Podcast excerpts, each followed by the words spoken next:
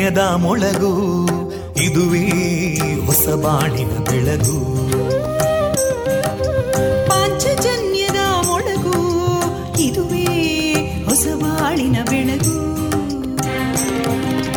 ಜನಮಾನಸವ ಅರಳಿಸುವಂತ ಅರಳಿಸುವಂತ ಜನಮಾನಸವ ಅರಳಿಸುವಂತ ವಿವೇಕವಾಣಿಯ ಮೊಳಗು. ಸುಖ ದುಃಖಗಳಿಗೆ ತಾಕೊರಳಾಗುವ ನಿಲಪ್ರೀತಿಯದಿ ಮೊಳಗು. ಇದುವೇ ಹೊಸ ಬಾಣಿನ ಬೆಳಗು. ಇದುವೇ ಪಾಂಚಜನ್ಯದ ಮೊಳಗು. ಇದುವೇ ಪಾಂಚಜನ್ಯದ ಮೊಳಗು. ವಿವೇಕಾನಂದ ವಿದ್ಯಾವರ್ಧಕ ಸಂಘ ಪ್ರವರ್ತಿತ ರೇಡಿಯೋ ಪಾಂಚಜನ್ಯ. ಇದು ಜೀವ ಜೀವದ ಸ್ವರ ಸಂಚಾರ. ತೊಂಬತ್ತು ಬಿಂದು ಎಂಟು ಸ್ವರ ತರಾಂಗಗಳಲ್ಲಿ ಈ ಹೊತ್ತಿನ ಪ್ರಸಾರ ಕಾರ್ಯಕ್ರಮವನ್ನು ಆರಂಭಿಸುತ್ತಿದ್ದೇವೆ. ಆತ್ಮೀಯ ಶ್ರೋತೃ ಬಾಂಧವರಿಗೆ ರೇಡಿಯೋ ಪಾಂಚಜನ್ಯ ಸಮುದಾಯ ಬಾನುಲಿ ಕೇಂದ್ರ ಬಳಗದ ಪರವಾಗಿ ನಾನು ತೇಜಸ್ವಿನಿ ಮಾಡುವ ಪ್ರೀತಿಪೂರ್ವಕ ನಮಸ್ಕಾರಗಳು. ವಂದೇ ಮಾತರಂ. ವಂದೇ ಮಾತರಂ. सुजलां सुफलां मलयज शीतलां सस्यश्यामलां मातरं वन्दे मातरम्। शुभ्रजोत्स्ना पुलकितयामिनीं पुल्लकुसुमिता ध्रुमदळशोभिनीं सुहासिनीं सुमधुरभाषिणीं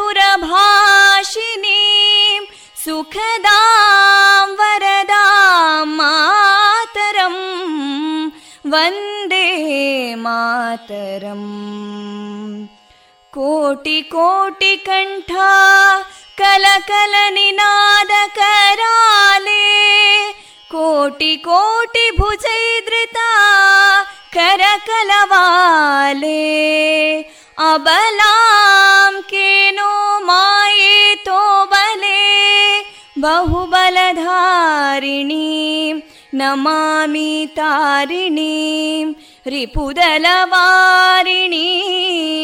मातरम् वन्दे मातरम् तुमि विद्या तुमि धर्मा तुमि हृदि तुमि मर्मा त्वं हि प्राणा शरीरे बाहुते तुमि मा शक्ति हृदये तुमि मा भक्ति तोमारयी प्रतिमागडी मन्दिरे मन्दिरे वन्दे मातरम् त्वं हि दुर्गा दशप्रहरणधारिणीं कमलां कमलदलविहारिणीं वाणीं विद्यादायिनीं नमामि त्वां नमामि कमलाम् अमलामतुलां सुजलां सुफलां मातरम् वन्दे मातरम् श्यामलां सरलां सुस्मितां भूषितां धरणीं भरणीं मातरम् वन्दे मातरम् वन्दे मातरम्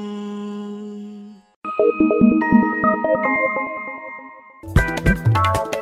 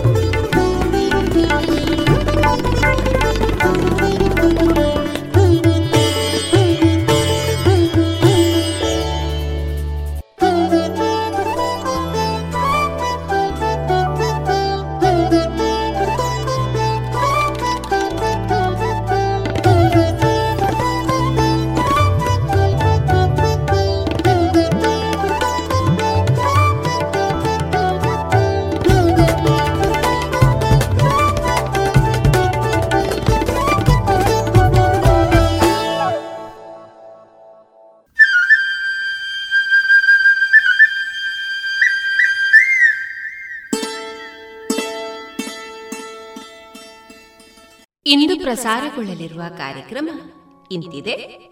ಮೊದಲಿಗೆ ಭಕ್ತಿಗೀತೆಗಳು ಮಾರುಕಟ್ಟೆದಾರಣೆ ಬದುಕಲು ಕಲಿಯಿರಿ. ಈ ಕೃತಿಯಿಂದ ಆಯ್ದ ಭಾಗ. ಕಲಾಮಹತಿ ಒಂಬತ್ತನೇ ಸರಣಿ ಕಾರ್ಯಕ್ರಮದಲ್ಲಿ ಶ್ರೀಮತಿ ಶುಭಾ ಜೇಸಿ ಅಡಿಗ ಅವರ ಕಲಾ ಬದುಕಿನ ಅನುಭವಗಳ ಮಾತುಕತೆ. ಜಾಣ ಸುದ್ದಿಯಲ್ಲಿ ಜಾಣ ನುಡಿ. ಕೊನೆಯಲ್ಲಿ ಮಧುರ ಗಾನ ಪ್ರಸಾರವಾಗಲಿದೆ.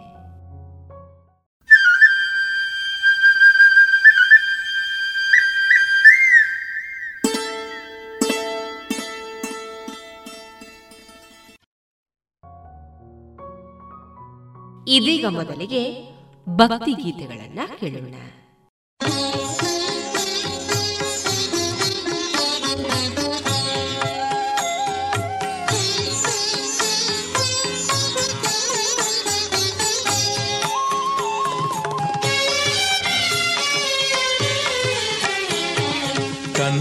ಕನ್ನಡ ನಾಡಿನ ಈ ನೆಲ ಈಶನ ಪೂಜೆಯ ಪ್ರತಿಫಲ ಕನ್ನಡ ನಾಡಿನ ಈ ನೆಲ ಈಶನ ಪೂಜೆಯ ಪ್ರತಿಫಲ ನೇತ್ರಾವತಿಯ ಪುಣ್ಯ ಜಲ ನೀಡುವ ಕ್ಷೇತ್ರ ಧರ್ಮಸ್ಥಳ ಕನ್ನಡ ನಾಡಿನ ಏನೆಲ? ಈಶನ ಪೂಜೆಯ ಪ್ರತಿಫಲ.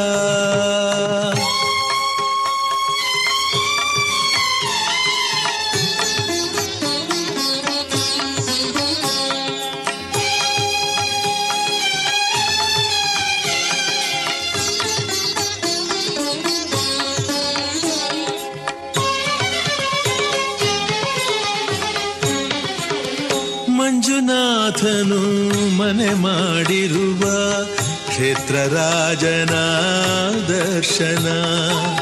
ಮಂಜುನಾಥನು ಮನೆ ಮಾಡಿರುವ ಕ್ಷೇತ್ರ ರಾಜನ ದರ್ಶನ.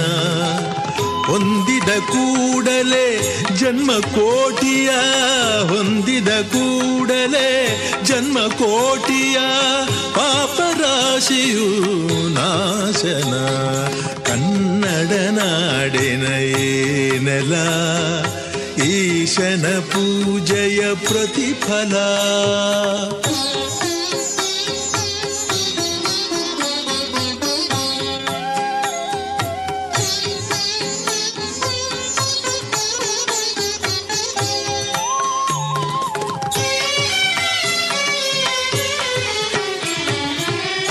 ನೇತ್ರಾವತಿಯಲ್ಲಿ ಶಿವನಾಮವನು ನೆನೆಯುತ ಮಾಡಿದ ಸ್ನಾನ. ನೇತ್ರಾವತಿಯಲ್ಲಿ ಶಿವನಾಮವನು ನೆನೆಯುತ ಮಾಡಿದ ಸ್ನಾನ.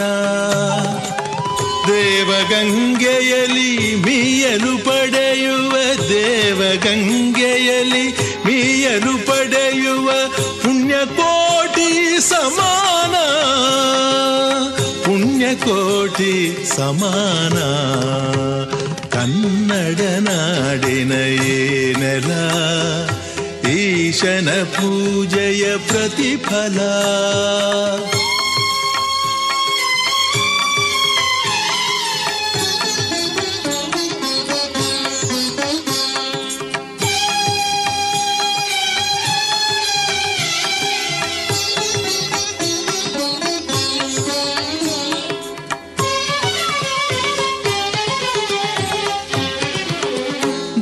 ನೆಲೆಸಿಹ ಕರ್ಮ ಕಳೆಯುವ ಧರ್ಮಸ್ಥಳವಿದೆ ಪಾವನ. ಧರ್ಮ ನೆಲೆಸಿಹ ಕರ್ಮ ಕಳೆಯುವ ಧರ್ಮಸ್ಥಳವಿದೆ ಪಾವನ. ಮರ್ಮವರಿತವನು ಸರ್ವಧರ್ಮಗಳ ಮರ್ಮಭರಿತವನು ಸರ್ವಧರ್ಮಗಳ ಸಾರ ಕಾಣುವ ತಾಣ. ಕನ್ನಡ ನಾಡಿನ ಏನೆಲ? ಕೇಶನ ಪೂಜೆಯ ಪ್ರತಿಫಲ. ನೇತ್ರಾವತಿಯ ಪುಣ್ಯ ಜಲ ನೀಡುವ ಕ್ಷೇತ್ರ, ಧರ್ಮಸ್ಥಳ. ಕನ್ನಡ ನಾಡಿನ ಏನೆಲ? ಈಶನ ಪೂಜೆಯ ಪ್ರತಿಫಲ.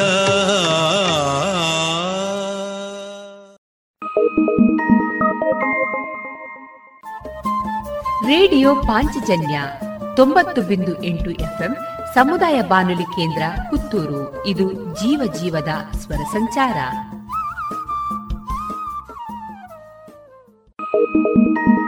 ನೋಡಿರಿಲ್ಲಿ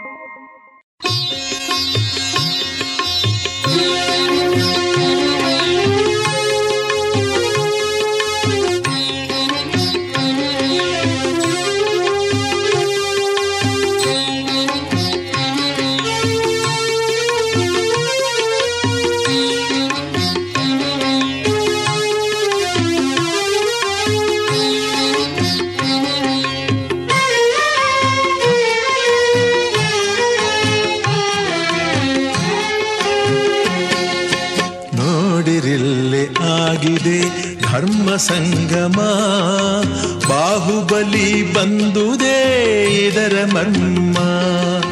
ನೋಡಿರಿಲ್ಲಿ ಆಗಿದೆ ಧರ್ಮ ಸಂಗಮ, ಬಾಹುಬಲಿ ಬಂದುದೇ ಇದರ ಮರ್ಮ. ಧರ್ಮಸ್ಥಳ ಎಂಬುದೇ ಪುಣ್ಯನಾಮ, ಧರ್ಮಸ್ಥಳ ಎಂಬುದೇ ಪುಣ್ಯನಾಮ.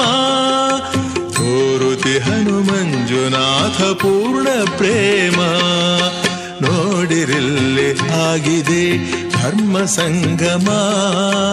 ಬಾಹುಬಲಿ ಬಂದುದೇ ಇದರ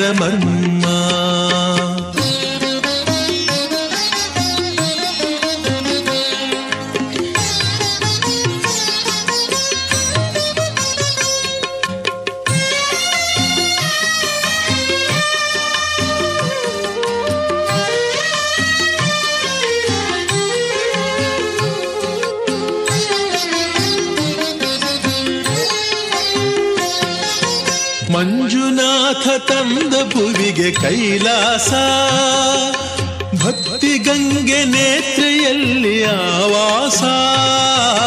ಮಂಜುನಾಥ ತಂದ ಭುವಿಗೆ ಕೈಲಾಸ, ಭಕ್ತಿ ಗಂಗೆ ನೇತ್ರೆಯಲ್ಲಿ ಆವಾಸ. ಕಿವಿಗೆ ಕಿವಿಗೆ ಎಲ್ಲೆಡೆ ವೇದ ಘೋಷ, ಕಿವಿಗೆ ಕಿವಿಗೆ ಎಲ್ಲೆಡೆ ವೇದ ಘೋಷ. ಅಮರರಂತೆ ಮನುಜರ ಸಂತೋಷ. ನೋಡಿರಿಲ್ಲಿ ಆಗಿದೆ ಧರ್ಮ ಸಂಗಮ. ಬಾಹುಬಲಿ ಬಂದುದೇ ಇದರ ಮರ್ಮ.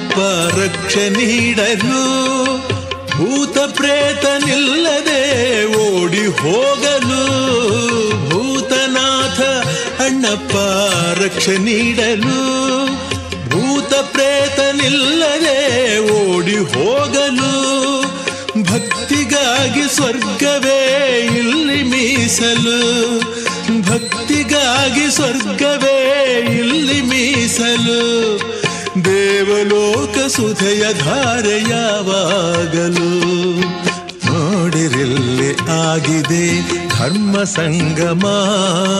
ಬಾಹುಬಲಿ ಬಂದುದೇ ಇದರ ಮರ್ಮ. ಧರ್ಮಸ್ಥಳ ಎಂಬುದೇ ಪುಣ್ಯನಾಮ.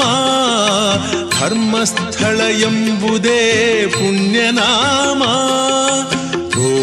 ಹನುಮಂಜುನಾಥ ಪೂರ್ಣ ಪ್ರೇಮ ನೋಡಿರಿಲ್ಲಿ ಆಗಿದೆ ಧರ್ಮ ಸಂಗಮ.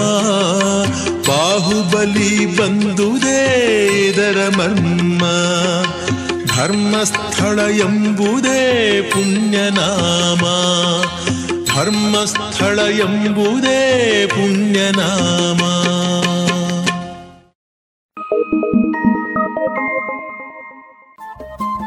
ರೇಡಿಯೋ ಪಾಂಚಜನ್ಯ ತೊಂಬತ್ತು ಬಿಂದು ಎಂಟು ಎಫ್ಎಂ ಸಮುದಾಯ ಬಾನುಲಿ ಕೇಂದ್ರ ಪುತ್ತೂರು. ಇದು ಜೀವ ಜೀವದ ಸ್ವರ ಸಂಚಾರ.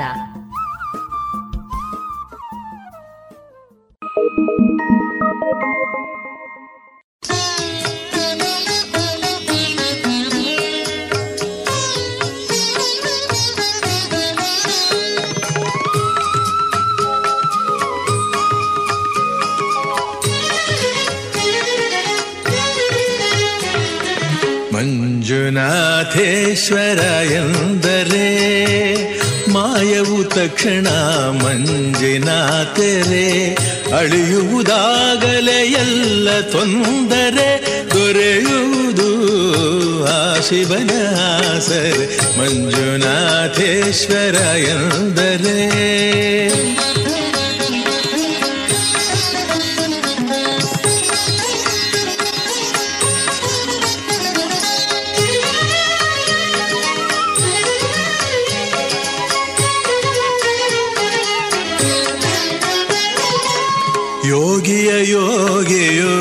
ಯವನಾಗಿ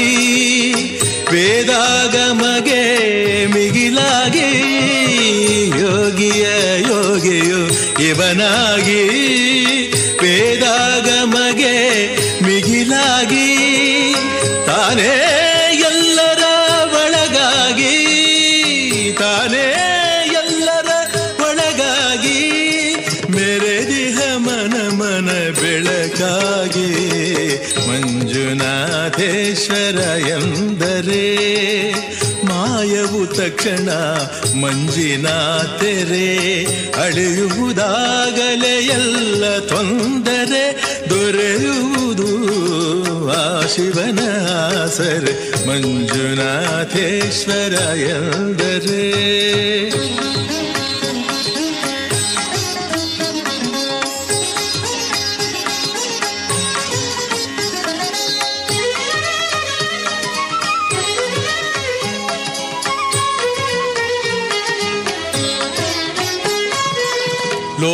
ಲೋಕಕ್ಕೆ ಅಮೃತ ಶಿವನಿಂದ, ಶಿವನೇ ಲೋಕದ ಆನಂದ.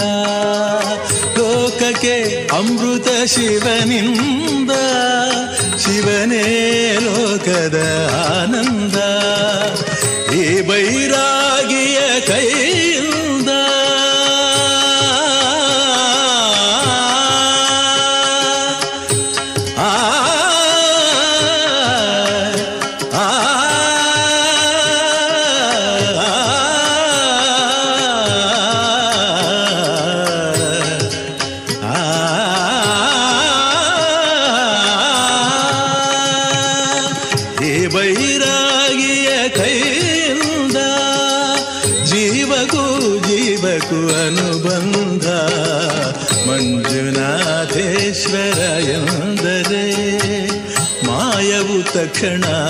ಮಂಜಿನ ತೆರೆ ಅಳೆಯುವುದಾಗಲೇ ಎಲ್ಲ ತೊಂದರೆ ದೊರೆಯುವುದು ಆ ಶಿವನ ಸರೆ ಮಂಜುನಾಥೇಶ್ವರ ಎಂದರೆ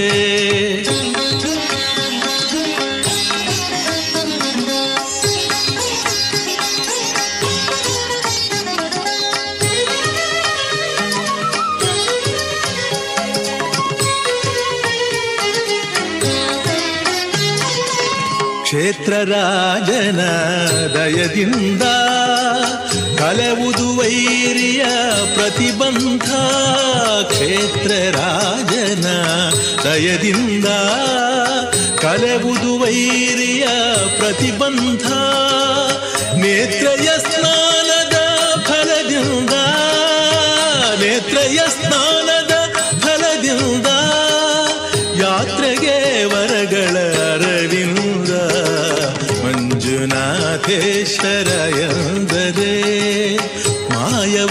ತಕ್ಷಣ ಮಂಜಿನ ತೆರೆ ಅಳಿವುದು ಆಗಲೇ ಎಲ್ಲ ತೊಂದರೆ ದೊರೆಯುವುದು ಆ ಶಿವನ ಸರೆ ಮಂಜುನಾಥೇಶ್ವರ ಎಂದರೆ.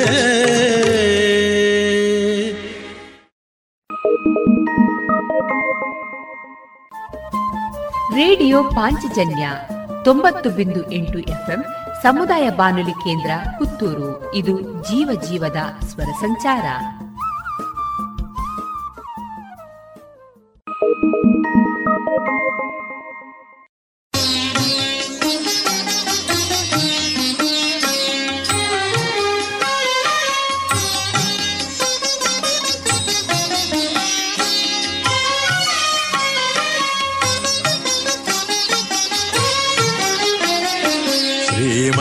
ಮಂಜುನಾಥ ನೀ ಅನ್ನದಾತ ಈ ಲೋಕವೆಲ್ಲಕ್ಕೂ ನೀ ಭಾಗ್ಯದಾತ.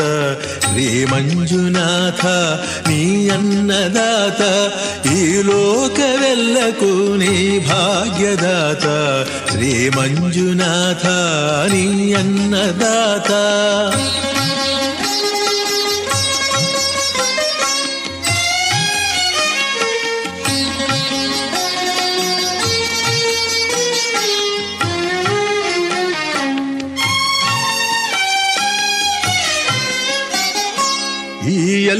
ಜೀವದ ಉಸಿರಾಟದಲ್ಲಿ ಉಸಿರಾಗಿ ನೀನು ಮರೆಯಲ್ಲಿ ನಿಂತೆ, ಈ ಎಲ್ಲ ಜೀವದ ಉಸಿರಾಟದಲ್ಲಿ ಉಸಿರಾಗಿ ನೀನು ಮರೆಯಲ್ಲಿ ನಿಂತೆ, ನಿನ್ನಿಚ್ಛೆಯಂತೆ ಜಗದಾಟ ತಾನೆ ಆ ಪಾತ್ರಧಾರಿ. ನೀ ಸೂತ್ರಧಾರಿ. ಶ್ರೀ ಮಂಜುನಾಥ ನೀ ಅನ್ನದಾತ ಈ ಲೋಕವೆಲ್ಲಕ್ಕೂ ನೀ ಭಾಗ್ಯದಾತ ಶ್ರೀ ಮಂಜುನಾಥ ನೀ ಅನ್ನದಾತ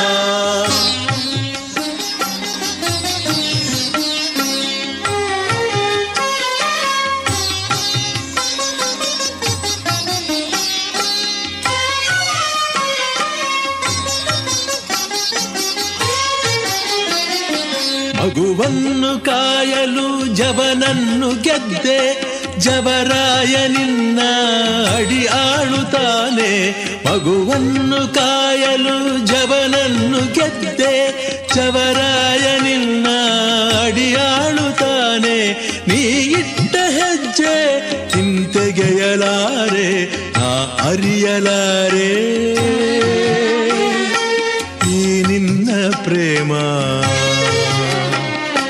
ಶ್ರೀ ಮಂಜುನಾಥ ನೀ ಅನ್ನದಾತ ಈ ಲೋಕವೆಲ್ಲಕ್ಕೂ ನೀ ಭಾಗ್ಯದಾತ ಶ್ರೀ ಮಂಜುನಾಥ ನೀ ಅನ್ನದಾತ ಈ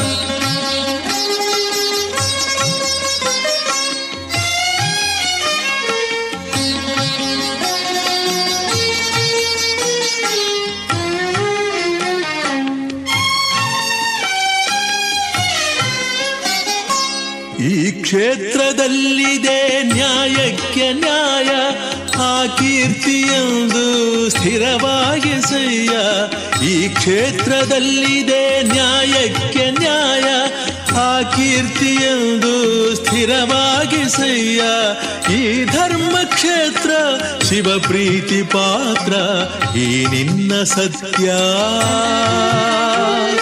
ಚಿರವಾಗಿ ಸಯ್ಯ.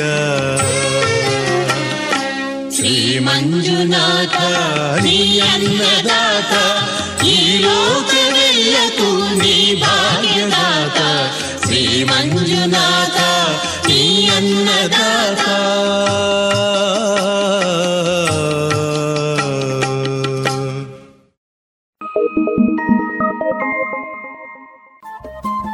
ರೇಡಿಯೋ ಪಾಂಚಜನ್ಯ ತೊಂಬತ್ತು ಬಿಂದು ಎಂಟು ಎಫ್ಎಂ ಸಮುದಾಯ ಬಾನುಲಿ ಕೇಂದ್ರ ಪುತ್ತೂರು. ಇದು ಜೀವ ಜೀವದ ಸ್ವರ ಸಂಚಾರ.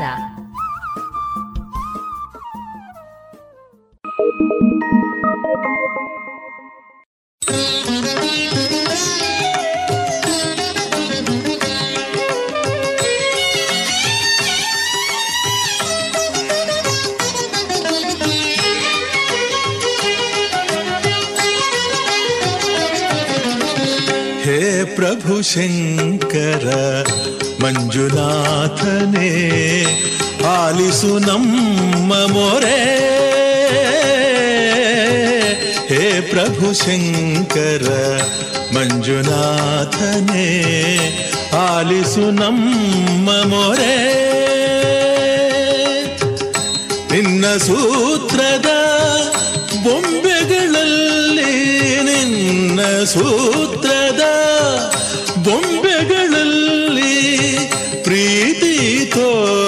पोरे प्रभु हे प्रभु शृङ्कर मञ्जुनाथने आलिसूनं मोरे हे प्रभु शिङ्कर मञ्जुनाथने आ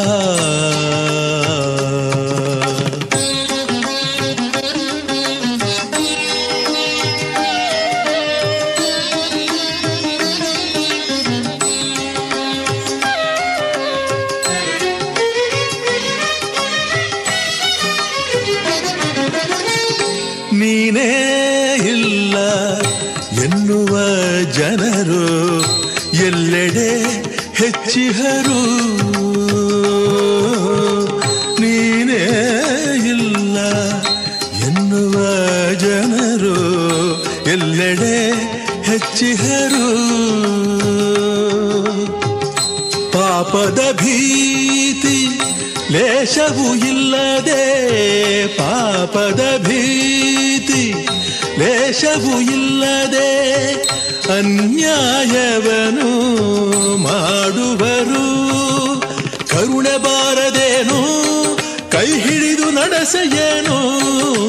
ಕರುಣೆ ಬಾರದೇನು, ಕೈ ಹಿಡಿದು ನಡೆಸೆಯೇನು?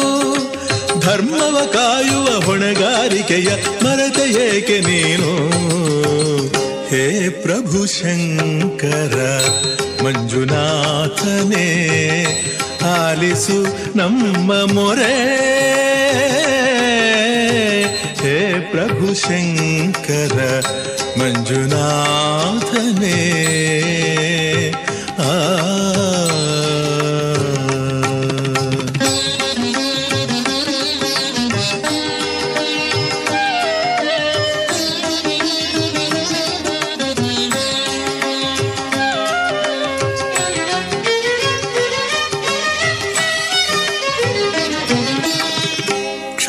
ಕ್ಷಾಮಡಾಮರವ ರೋಗ ರುಜಿನವ ನೀಗಿಸಯ್ಯ ತಂದೆ.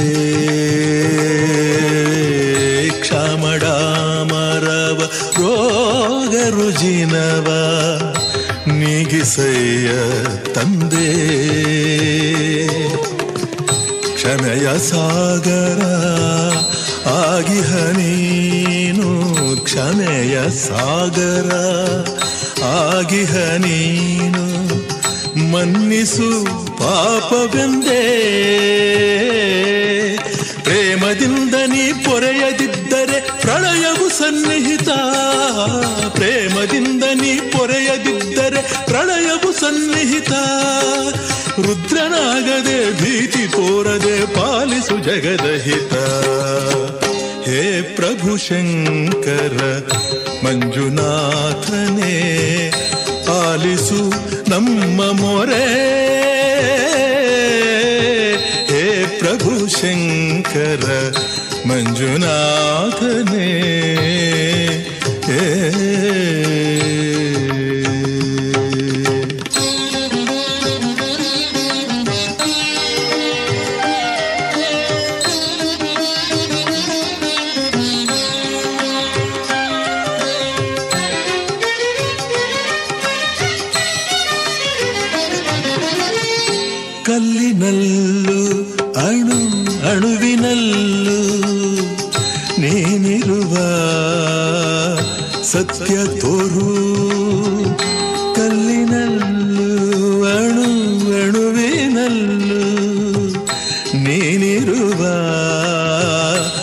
ಸತ್ಯ ತೋರು.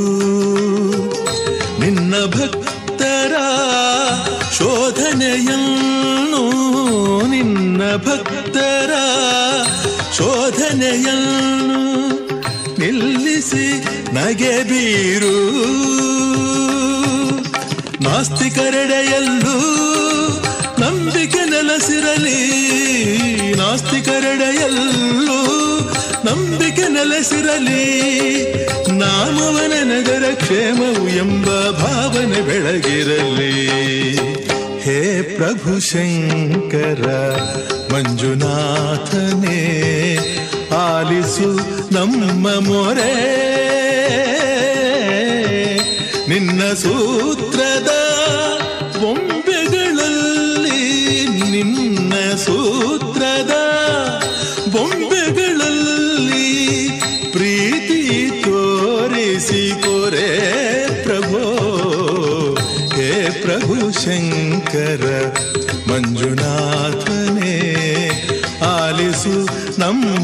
ನಮ್ಮ ಮೊರೆ ಹೇ ಪ್ರಭು ಶಂಕರ ಮಂಜುನಾಥನೇ ಪ್ರಭೋ ಪ್ರಭೋ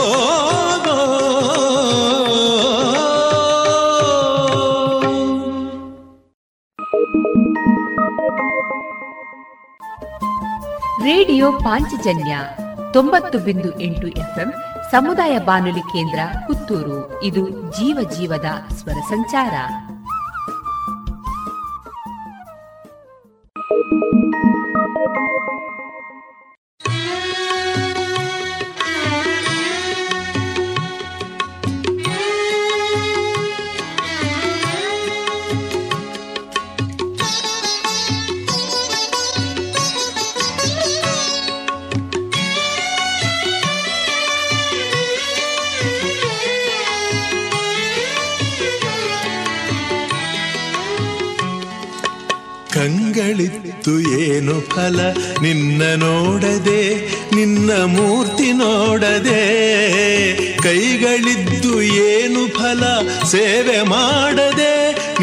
ಸೇವೆ ಮಾಡದೆ ಜಿಹ್ವೆ ಇದ್ದು ಏನು ಫಲ?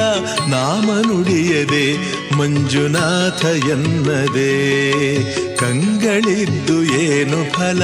ಏನು ಫಲ?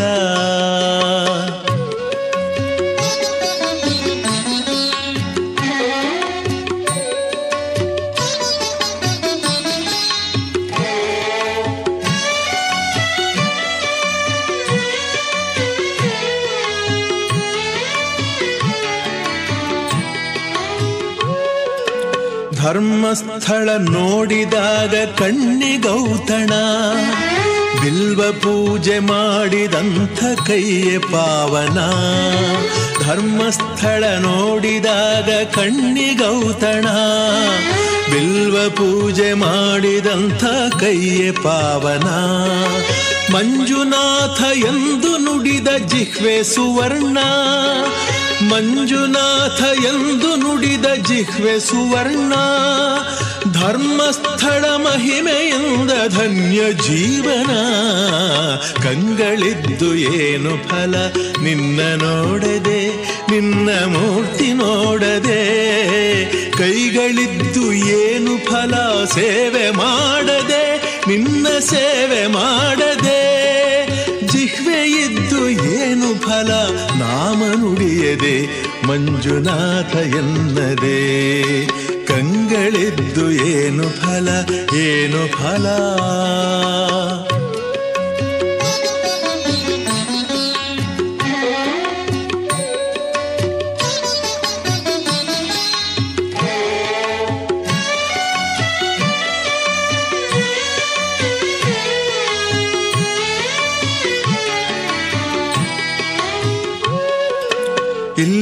ಬರಲು ಕರ್ಮ ವ್ಯಾಧಿ ಮಾಯ ತಕ್ಷಣ. ಇಲ್ಲಿ ಬಂದ ಭಕ್ತರಿಗೆ ಇಲ್ಲ ಬಂಧನ. ಇಲ್ಲಿ ಬರಲು ಕರ್ಮ ವ್ಯಾಧಿ ಮಾಯ ತಕ್ಷಣ. ಇಲ್ಲಿ ಬಂದ ಭಕ್ತರಿಗೆ ಇಲ್ಲ ಬಂಧನ. ಈಶನಾಮವಲುಮೆಯಿಂದ ಪಾಪನಾಶನ. ಈಶನಾಮವಲುಮೆಯಿಂದ ಪಾಪನಾಶನ. ಇದುವೆ ಮಂಜುನಾಥ ನಾಮ ಮಹಿಮೆ ಲಕ್ಷಣ. ಕಂಗಳಿದ್ದು ಏನು ಫಲ? ನಿನ್ನ ನೋಡದೆ, ನಿನ್ನ ಮೂರ್ತಿ ನೋಡದೆ. ಕೈಗಳಿದ್ದು ಏನು ಫಲ? ಸೇವೆ ಮಾಡದೆ. ನಿನ್ನ ಸೇವೆ ಮಾಡದೆ ಜಿಹ್ವೆ ಇದ್ದು ಏನು ಫಲ ನಾಮ ನುಡಿಯದೆ ಮಂಜುನಾಥ ಎನ್ನದೆ ಕಂಗಳಿದ್ದು ಏನು ಫಲ? ಕಂಗಳಿದ್ದು ಏನು ಫಲ? ಇದುವರೆಗೆ ಭಕ್ತಿ ಗೀತೆಗಳನ್ನ ಕೇಳಿದಿರಿ. ರೋಹನ್ ಅಜ್ಜಿ ಕೋಲ್ ತಗೊಂಡ್ ಬಾರಪ್ಪ. ಅಲ್ಲ ಮಮ್ಮಿ ನಿಮಗೆ ಯಾಕೆ ಅಜ್ಜಿಯ ಕೋಲ್ ಬೇಕಾಯ್ತು? ಮಗ ಕೀಲುಗಳಲ್ಲಿ ತುಂಬಾ ನೋವಿದೆ ನಡಿಯೋಕ್ ಆಗ್ತಿಲ್ಲ. ಅಯ್ಯೋ ಮಮ್ಮಿ ನಿಮ್ಗಂತೂ ಜ್ವರವಿದೆ ಹಾಗೂ ಕೀಲುಗಳಲ್ಲಿ ನೋವಿದೆ ಇದು ಚಿಕ್ಕುಂಗುನಿ ಇರಬಹುದು. ಹೌದು ಚಿಕನ್ ಗುನ್ಯಾ ಲಕ್ಷಣಗಳೆಂದರೆ ತೀವ್ರವಾದ ಜ್ವರ ತಲೆನೋವು ಮತ್ತು ಕೀಲುಗಳಲ್ಲಿ ತೀಕ್ಷ್ಣ ನೋವು ಇದ್ದರೆ ಸಮೀಪದ ಆರೋಗ್ಯ ಕೇಂದ್ರ ಇಲ್ಲ ಆಸ್ಪತ್ರೆಯನ್ನು ಸಂಪರ್ಕಿಸಿ. ಚಿಕುನ್ ಗುನ್ಯಾಗೆ ಭಯಪಡಬೇಡಿ ನಿಮ್ಮನ್ನು ಮತ್ತು ನಿಮ್ಮ ಕುಟುಂಬದವರನ್ನ ಸೊಳ್ಳೆ ಕಡಿತದಿಂದ ರಕ್ಷಿಸಿ. ಆರೋಗ್ಯ ಮತ್ತು ಕುಟುಂಬ ಕಲ್ಯಾಣ ಖಾತೆ ಭಾರತ ಸರ್ಕಾರದ ವತಿಯಿಂದ ಜನಹಿತಕ್ಕಾಗಿ ಜಾರಿ.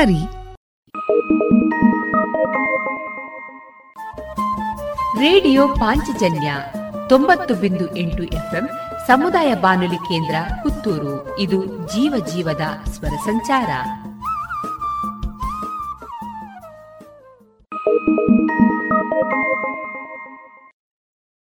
ಮಾರುಕಟ್ಟೆ ಧಾರಣೆ ಇಂತಿದೆ. ಹೊಸ ಅಡಿಕೆ ನಾಲ್ಕುನೂರ ಹತ್ತರಿಂದ ನಾಲ್ಕುನೂರ ಎಪ್ಪತ್ತು ಹಳೆ ಅಡಿಕೆ ನಾಲ್ಕುನೂರ ಎಂಬತ್ತ ಐದರಿಂದ ಐನೂರ ಐದು ಡಬಲ್ ಚೋಲ್ ನಾಲ್ಕುನೂರ ಎಂಬತ್ತ ಐದರಿಂದ ಐನೂರ ಐದು ಪಟೋರ ಇನ್ನೂರ ಎಂಬತ್ತರಿಂದ ಮುನ್ನೂರ ಎಂಬತ್ತ ಐದು ಉಳ್ಳಿಗಡ್ಡೆ ನೂರ ಇಪ್ಪತ್ತ ಐದರಿಂದ ಮುನ್ನೂರು, ಕರಿಗೋಟು ಇನ್ನೂರ ಇಪ್ಪತ್ತರಿಂದ ಮುನ್ನೂರ ಹತ್ತು ಕಾಳುಮೆಣಸು ಮುನ್ನೂರ ಐವತ್ತರಿಂದ ಮುನ್ನೂರ ತೊಂಬತ್ತ ಐದು ಒಣಕೊಕ್ಕೋ ನೂರ ನಲವತ್ತರಿಂದ ನೂರ ಎಂಬತ್ತ ಮೂರು ಹಸಿಕೊಕ್ಕೋ ಮೂವತ್ತ ಐದರಿಂದ ನಲವತ್ತ ಐದು ರಬ್ಬರ್ ಧಾರಣೆ, ಗ್ರೇಡ್ ನೂರ ಎಪ್ಪತ್ತ ನಾಲ್ಕು ರೂಪಾಯಿ ಐವತ್ತು ಪೈಸೆ, ಲಾಟ್ ನೂರ ಅರವತ್ತ ಐದು ರೂಪಾಯಿ ಸ್ಕ್ರಾಪ್ ನೂರ ಐದರಿಂದ ನೂರ ಹದಿಮೂರು ರೂಪಾಯಿ.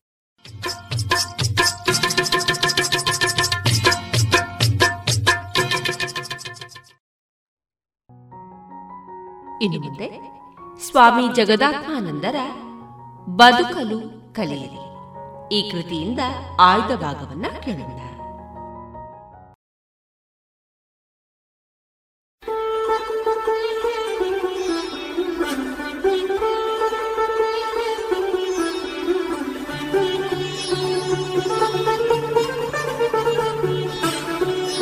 ಬದುಕಲು ಕಲಿಯಿರಿ ಸ್ವಾಮಿ ಜಗದಾತ್ಮಾನಂದ. ಕೊಡುಗೆ ಶ್ರೀರಾಮಕೃಷ್ಣಾಶ್ರಮ ಮೈಸೂರು.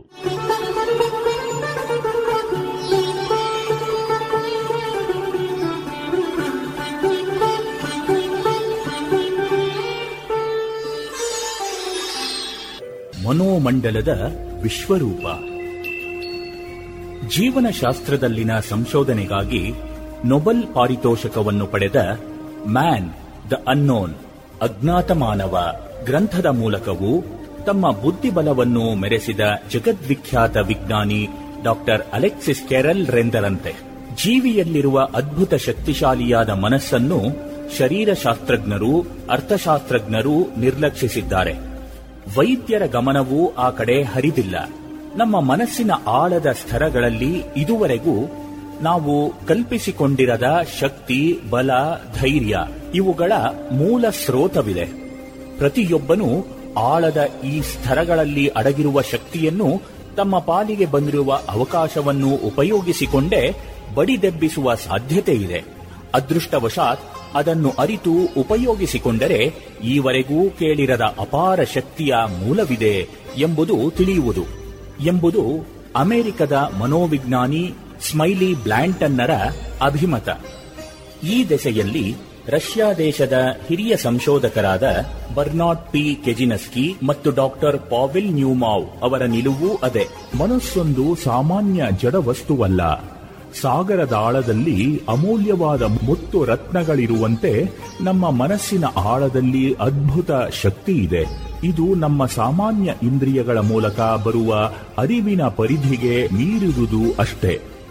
ಈ ಶತಮಾನದ ಪ್ರಸಿದ್ಧ ಮನೋವಿಜ್ಞಾನಿ ಎಂದು ಪರಿಗಣಿಸಲಾಗಿರುವ ಸಿಜಿ ಯೂಂಗ್ರ ಪ್ರಕಾರ ನಮ್ಮ ಜೀವತ್ವದ ಒಂದು ಭಾಗ ದೇಶಕಾಲಕ್ಕೆ ಅತೀತವಾಗಿದೆ. ಯಾವುದು ದೇಶಕಾಲಕ್ಕೆ ಅತೀತವೋ ಅದು ಕಾರ್ಯಕಾರಣ ನಿಯಮಕ್ಕೂ ಅತೀತ. ಮನಸ್ಸಿನ ಅಸಾಮಾನ್ಯ ಶಕ್ತಿಗಳ ಬಗೆಗೆ ದೀರ್ಘಕಾಲದಿಂದ ಅಧ್ಯಯನ, ಪ್ರಯೋಗ ಮತ್ತು ಸಂಶೋಧನೆಗಳನ್ನು ಮಾಡುತ್ತಾ ಬಂದ ಅಮೆರಿಕದ ಡ್ಯೂಕ್ ವಿಶ್ವವಿದ್ಯಾನಿಲಯದ ಡಾಕ್ಟರ್ ಜೆಬಿ ರೈನ್ ಸುಮಾರು ನಲವತ್ತು ವರ್ಷಗಳ ಹಿಂದೆಯೇ ಹೇಳಿದ್ದ ಮಾತುಗಳು ಇಂತಿವೆ. ದೇಶ ಕಾಲಗಳನ್ನು ಮೀರಿ ಹೋಗುವ ಶಕ್ತಿ ಮನಸ್ಸಿಗಿದೆ. ಎಂದರೆ ಅದು ಸಾಮಾನ್ಯ ಭೌತಿಕ ನಿಯಮಗಳ ಅಧೀನವಲ್ಲ ಎಂದಾಯಿತು. ಮನಸ್ಸನ್ನು ಆಗ ಭೌತಿಕ ವಸ್ತು ಎನ್ನುವುದಕ್ಕಿಂತಲೂ ಅಭೌತಿಕ ಅಥವಾ ಆತ್ಮ ಸಂಬಂಧಿಯಾದ ತತ್ವ ಎನ್ನಬೇಕಾಗುವುದು. ಭೌತ ವಿಜ್ಞಾನದ ಬೆಳವಣಿಗೆಯೊಂದಿಗೆ ಮನುಷ್ಯನ ಬಗೆಗೆ ತಳೆದ ಭೌತಿಕ ಕಲ್ಪನೆ ಇಂದು ಸಂಪೂರ್ಣವಾಗಿ ಸರಿಯಲ್ಲವೆಂದು ಸಿದ್ಧವಾಗಿದೆ ಎಂದು ನಾವು ದೃಢವಾಗಿ ಹೇಳುವಂತಾಗಿದೆ. ಎಷ್ಟು, ಏನು ಎಂದು ನಿರ್ದಿಷ್ಟವಾಗಿ ಹೇಳಲು ಆಗದಿದ್ದರೂ ಮನುಷ್ಯರಲ್ಲಿ ಭೌತಿಕವಲ್ಲದ ದೇಹಾತೀತವಾದುದು ಏನೋ ಇದ್ದೇ ಇದೆ ಎಂಬುದರಲ್ಲಿ ಸಂದೇಹವಿಲ್ಲ. ದೇಶಕಾಲದ ನಿಯಮಗಳಿಗೆ ಅಧೀನವಾಗದ ಸತ್ಯವೊಂದು ಮನುಷ್ಯನಲ್ಲಿದೆ. ಅಂದರೆ ಪ್ರತಿಯೊಬ್ಬರಲ್ಲೂ ಸಾವಿಲ್ಲದ, ನೋವಿಲ್ಲದ ಸತ್ವ ಅಡಗಿದೆ ಎಂಬುದನ್ನು ಈ ಎಲ್ಲ ಮಾತುಗಳು ಧ್ವನಿಸುತ್ತವಲ್ಲವೇ? ನಮ್ಮ ಸಾಮಾನ್ಯ ಎಚ್ಚರದ ಪ್ರಜ್ಞೆಯಿಂದ ದೂರವಿರುವ, ಸಾಮಾನ್ಯ ಪ್ರಜ್ಞೆಗೆ ನಿಲುಗದ, ಆಳದ ಸ್ಥರಗಳಲ್ಲಿರುವ ಅತೀಂದ್ರಿಯ ಶಕ್ತಿಗಳನ್ನು ಸುಪ್ತ ಮನಸ್ಸು ಹೊಂದಿರುತ್ತದೆ. ನೀವು ಗಮನವಿರಿಸದೆ ಮರೆತಿರಬಹುದಾದ ಅನೇಕ ಶತಮಾನಗಳ ಜ್ಞಾನ ಮತ್ತು ಅನುಭವಗಳನ್ನು ಅದು ವಿಶಿಷ್ಟ ರೀತಿಯಲ್ಲಿ ಒಳಗೊಂಡಿದೆ. ತಪ್ಪು ದಾರಿಯಲ್ಲಿ ನಡೆಯುವ ಮೋಹವನ್ನು ತಡೆಯಬಲ್ಲವಾದರೆ ಈ ಸುಪ್ತ ಮನಸ್ಸು ಮನುಷ್ಯನಿಗೆ ವಿಶಿಷ್ಟ ಮಾರ್ಗದರ್ಶಕನಾಗಿ ಸೇವೆ ಸಲ್ಲಿಸಬಲ್ಲದು ಎನ್ನುತ್ತಾರೆ ಮನೋವಿಜ್ಞಾನಿ ಸಿಜಿ ಯೂಂಗ್. ಸುಪ್ತ ಮನದ ಗುಪ್ತ ನಿಧಿ. ಆ ಸುಪ್ತ ಮನಸ್ಸಿನ ಗುಪ್ತ ನಿಧಿಯನ್ನು ಸೂರೆಗೊಳ್ಳಲು ಸುಮಾರು ನೂರೈವತ್ತು ವರ್ಷಗಳಿಂದ ಹಿಪ್ನಾಸಿಸ್ ಅಥವಾ ಸುಪ್ತಿ ಆವಾಹನೆಯನ್ನು ಕುರಿತು ಕ್ರಮಬದ್ಧ ಅಧ್ಯಯನ ನಡೆಯುತ್ತಾ ಬಂದಿದೆ. ನಾನಾ ತೆರನಾದ ವಿಘ್ನ ವಿರೋಧಗಳ ಬಳಿಕ ಅದು ವಿಜ್ಞಾನಿಗಳ ಸ್ವೀಕಾರ ಗೌರವಗಳಿಗೆ ಪಾತ್ರವಾಗುತ್ತಿರುವುದು ಇತ್ತೀಚೆಗೆ. ಈ ಸಂಬಂಧವಾಗಿ ಜೆಬಿಎಸ್ ಹಾಲ್ಡನ್ ಅವರಂಥ ಹಿರಿಯ ವಿಜ್ಞಾನಿಯ ಅಭಿಪ್ರಾಯ ಗಮನಾರ್ಹ. ಸುಪ್ತಿ ಆವಾಹನೆ ಮತ್ತು ಸೂಚನೆಗಳನ್ನು ಕುರಿತು ಒಂದು ಉದಾಹರಣೆಯನ್ನಾದರೂ ಪರಿಶೀಲಿಸಿದವನು ಜಗತ್ತಿನಲ್ಲಿ ಮುಂದೆ ಜರುಗಬಹುದಾದ ಅಪೂರ್ವ ಬದಲಾವಣೆಗಳನ್ನು ಮನುಷ್ಯನ ಅಸ್ತಿತ್ವದ ಬಗೆಗಿನ ಅದ್ಭುತ ಸಾಧ್ಯತೆಗಳನ್ನೂ ತಿಳಿದುಕೊಳ್ಳಬಲ್ಲ. ವೈದ್ಯಕೀಯ ವಿಜ್ಞಾನದ ಸಂಶೋಧನೆಗಳ ಪ್ರಗತಿಯಿಂದ ಪಡೆದ ಅಸಂಖ್ಯ ಔಷಧಿಗಳು ಮೊದಲಿಗೆ ಪವಾಡವೆನಿಸಿದರೂ ಜನರ ಆರೋಗ್ಯ ಕ್ಷೇತ್ರದಲ್ಲಿ ಕ್ರಾಂತಿಯನ್ನೇ ಮಾಡಿದವು.